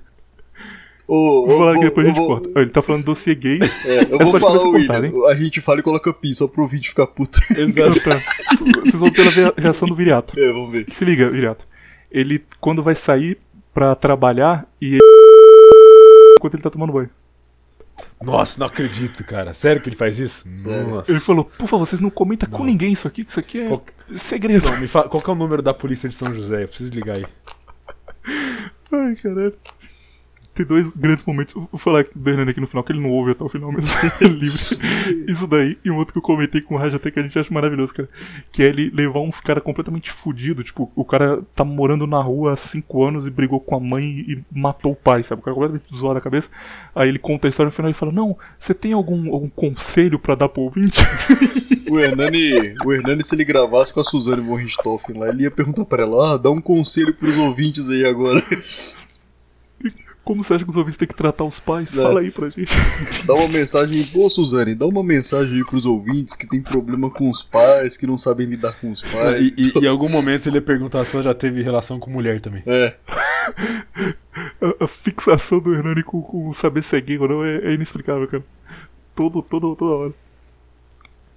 Você ouviu o dossiê gays, Viriato? Ouvi metade. Pô, tem, aqui pra ele pra mim tem a maior pérola de todos que o Hernani falou. Não, uma coisa que acontece com todo mundo. todo mundo já passou, não sei se vocês vão assumir, que é sonho gay com um amigo. as ideias, cara. Fora. nunca tive isso. que é o melhor momento, cara. Que ele fala com a animação, aí termina o Rash e fala, ó, Hernani, eu vou ser honesto com você, eu nunca tive isso daí, não. Também nunca tive isso aí, não, cara. O que, que é isso, gente? Vamos falar a verdade, vocês não vão mentir aqui. Eu vou falar que vocês nunca tiveram. O subconsci- subconsciente do Hernani tá meio. Eu falei isso, cara. Eu falei que no fundo o Hernani queria comer o amigo dele, só que não, É. não queria deixar muito claro isso. Tinha vergonha, Essa, então. essa, essa obsessão com ele sem ser gay. É, é isso aí, cara. É o, É é o ele faz sendo dele. gay e tenta deixar claro que não é. Só pra... É, o cara que fica justificando muito que não é gay é porque né, tem uma coisa estranha, né? É. O cara que não é gay, você vê na cara dele que não é gay. Não precisa ficar falando que não é gay. Mas enfim, fazer o quê? É o que a falta de convivência com o Arthur Petri, com o grande ídolo dele, causou, né? Não. Não pode culpar Se também. o Petri tivesse convidado ele pro Saco Cheio TV, nada disso teria acontecido, né? Se o Petri tivesse dado uma chance, hoje ele estaria bem. Estaria Não. desgraçado da cabeça. Um dia eu brechei numa casa, vi um casal de mudo fazendo amor. Mas tava tão gostoso que quase a muda falou. A muda fazia. "Au, iu, iu, iu". O mudo fazia. Aiu! Se eles dois falassem o que eram pra outro, que ia dizer? Tá gostoso, é carinho, é o amor, é a força de todo prazer. É que até os mudos têm os seus segredos. Muitos vão estudar pra se economicar através dos dedos. É que esses não estudou. É que esses não estudou. Eles faziam o maior barulho em romance de amor. Eita, vou aí Deus deu a rede a cada seu filho pra saber pescar. Até na malícia de amar, até na malícia do amor. A leitura foi a ciência que foi Deus na terra que para o homem deixou. Na leitura foi descoberta a energia, a queda d'água, o amor e a alegria. Foi através da leitura e o computador e o homem foi a lua, meu amor. Tem muitos cegos que não podem ver, mas sabe ler e até escrever. Tem muita gente que tem a visão, nem sequer não sabe da palavra ABCD. Não sabe ler, não sabe escrever, mas enquanto a vida se a esperança para se aprender, a leitura é a maior realidade. Com a leitura você fala outras linguagens. Xerololeguate, neodrato, eudrel. Peramelamente eu vou para o céu. Esse pudor do amor, é. Esse pudor do amor. Era um mudo e uma muda entrando a um céu de anjinho de amor. Ai, tá bom, ai, ai, ai, ai, ai, ai, ai, ai, ai, ai,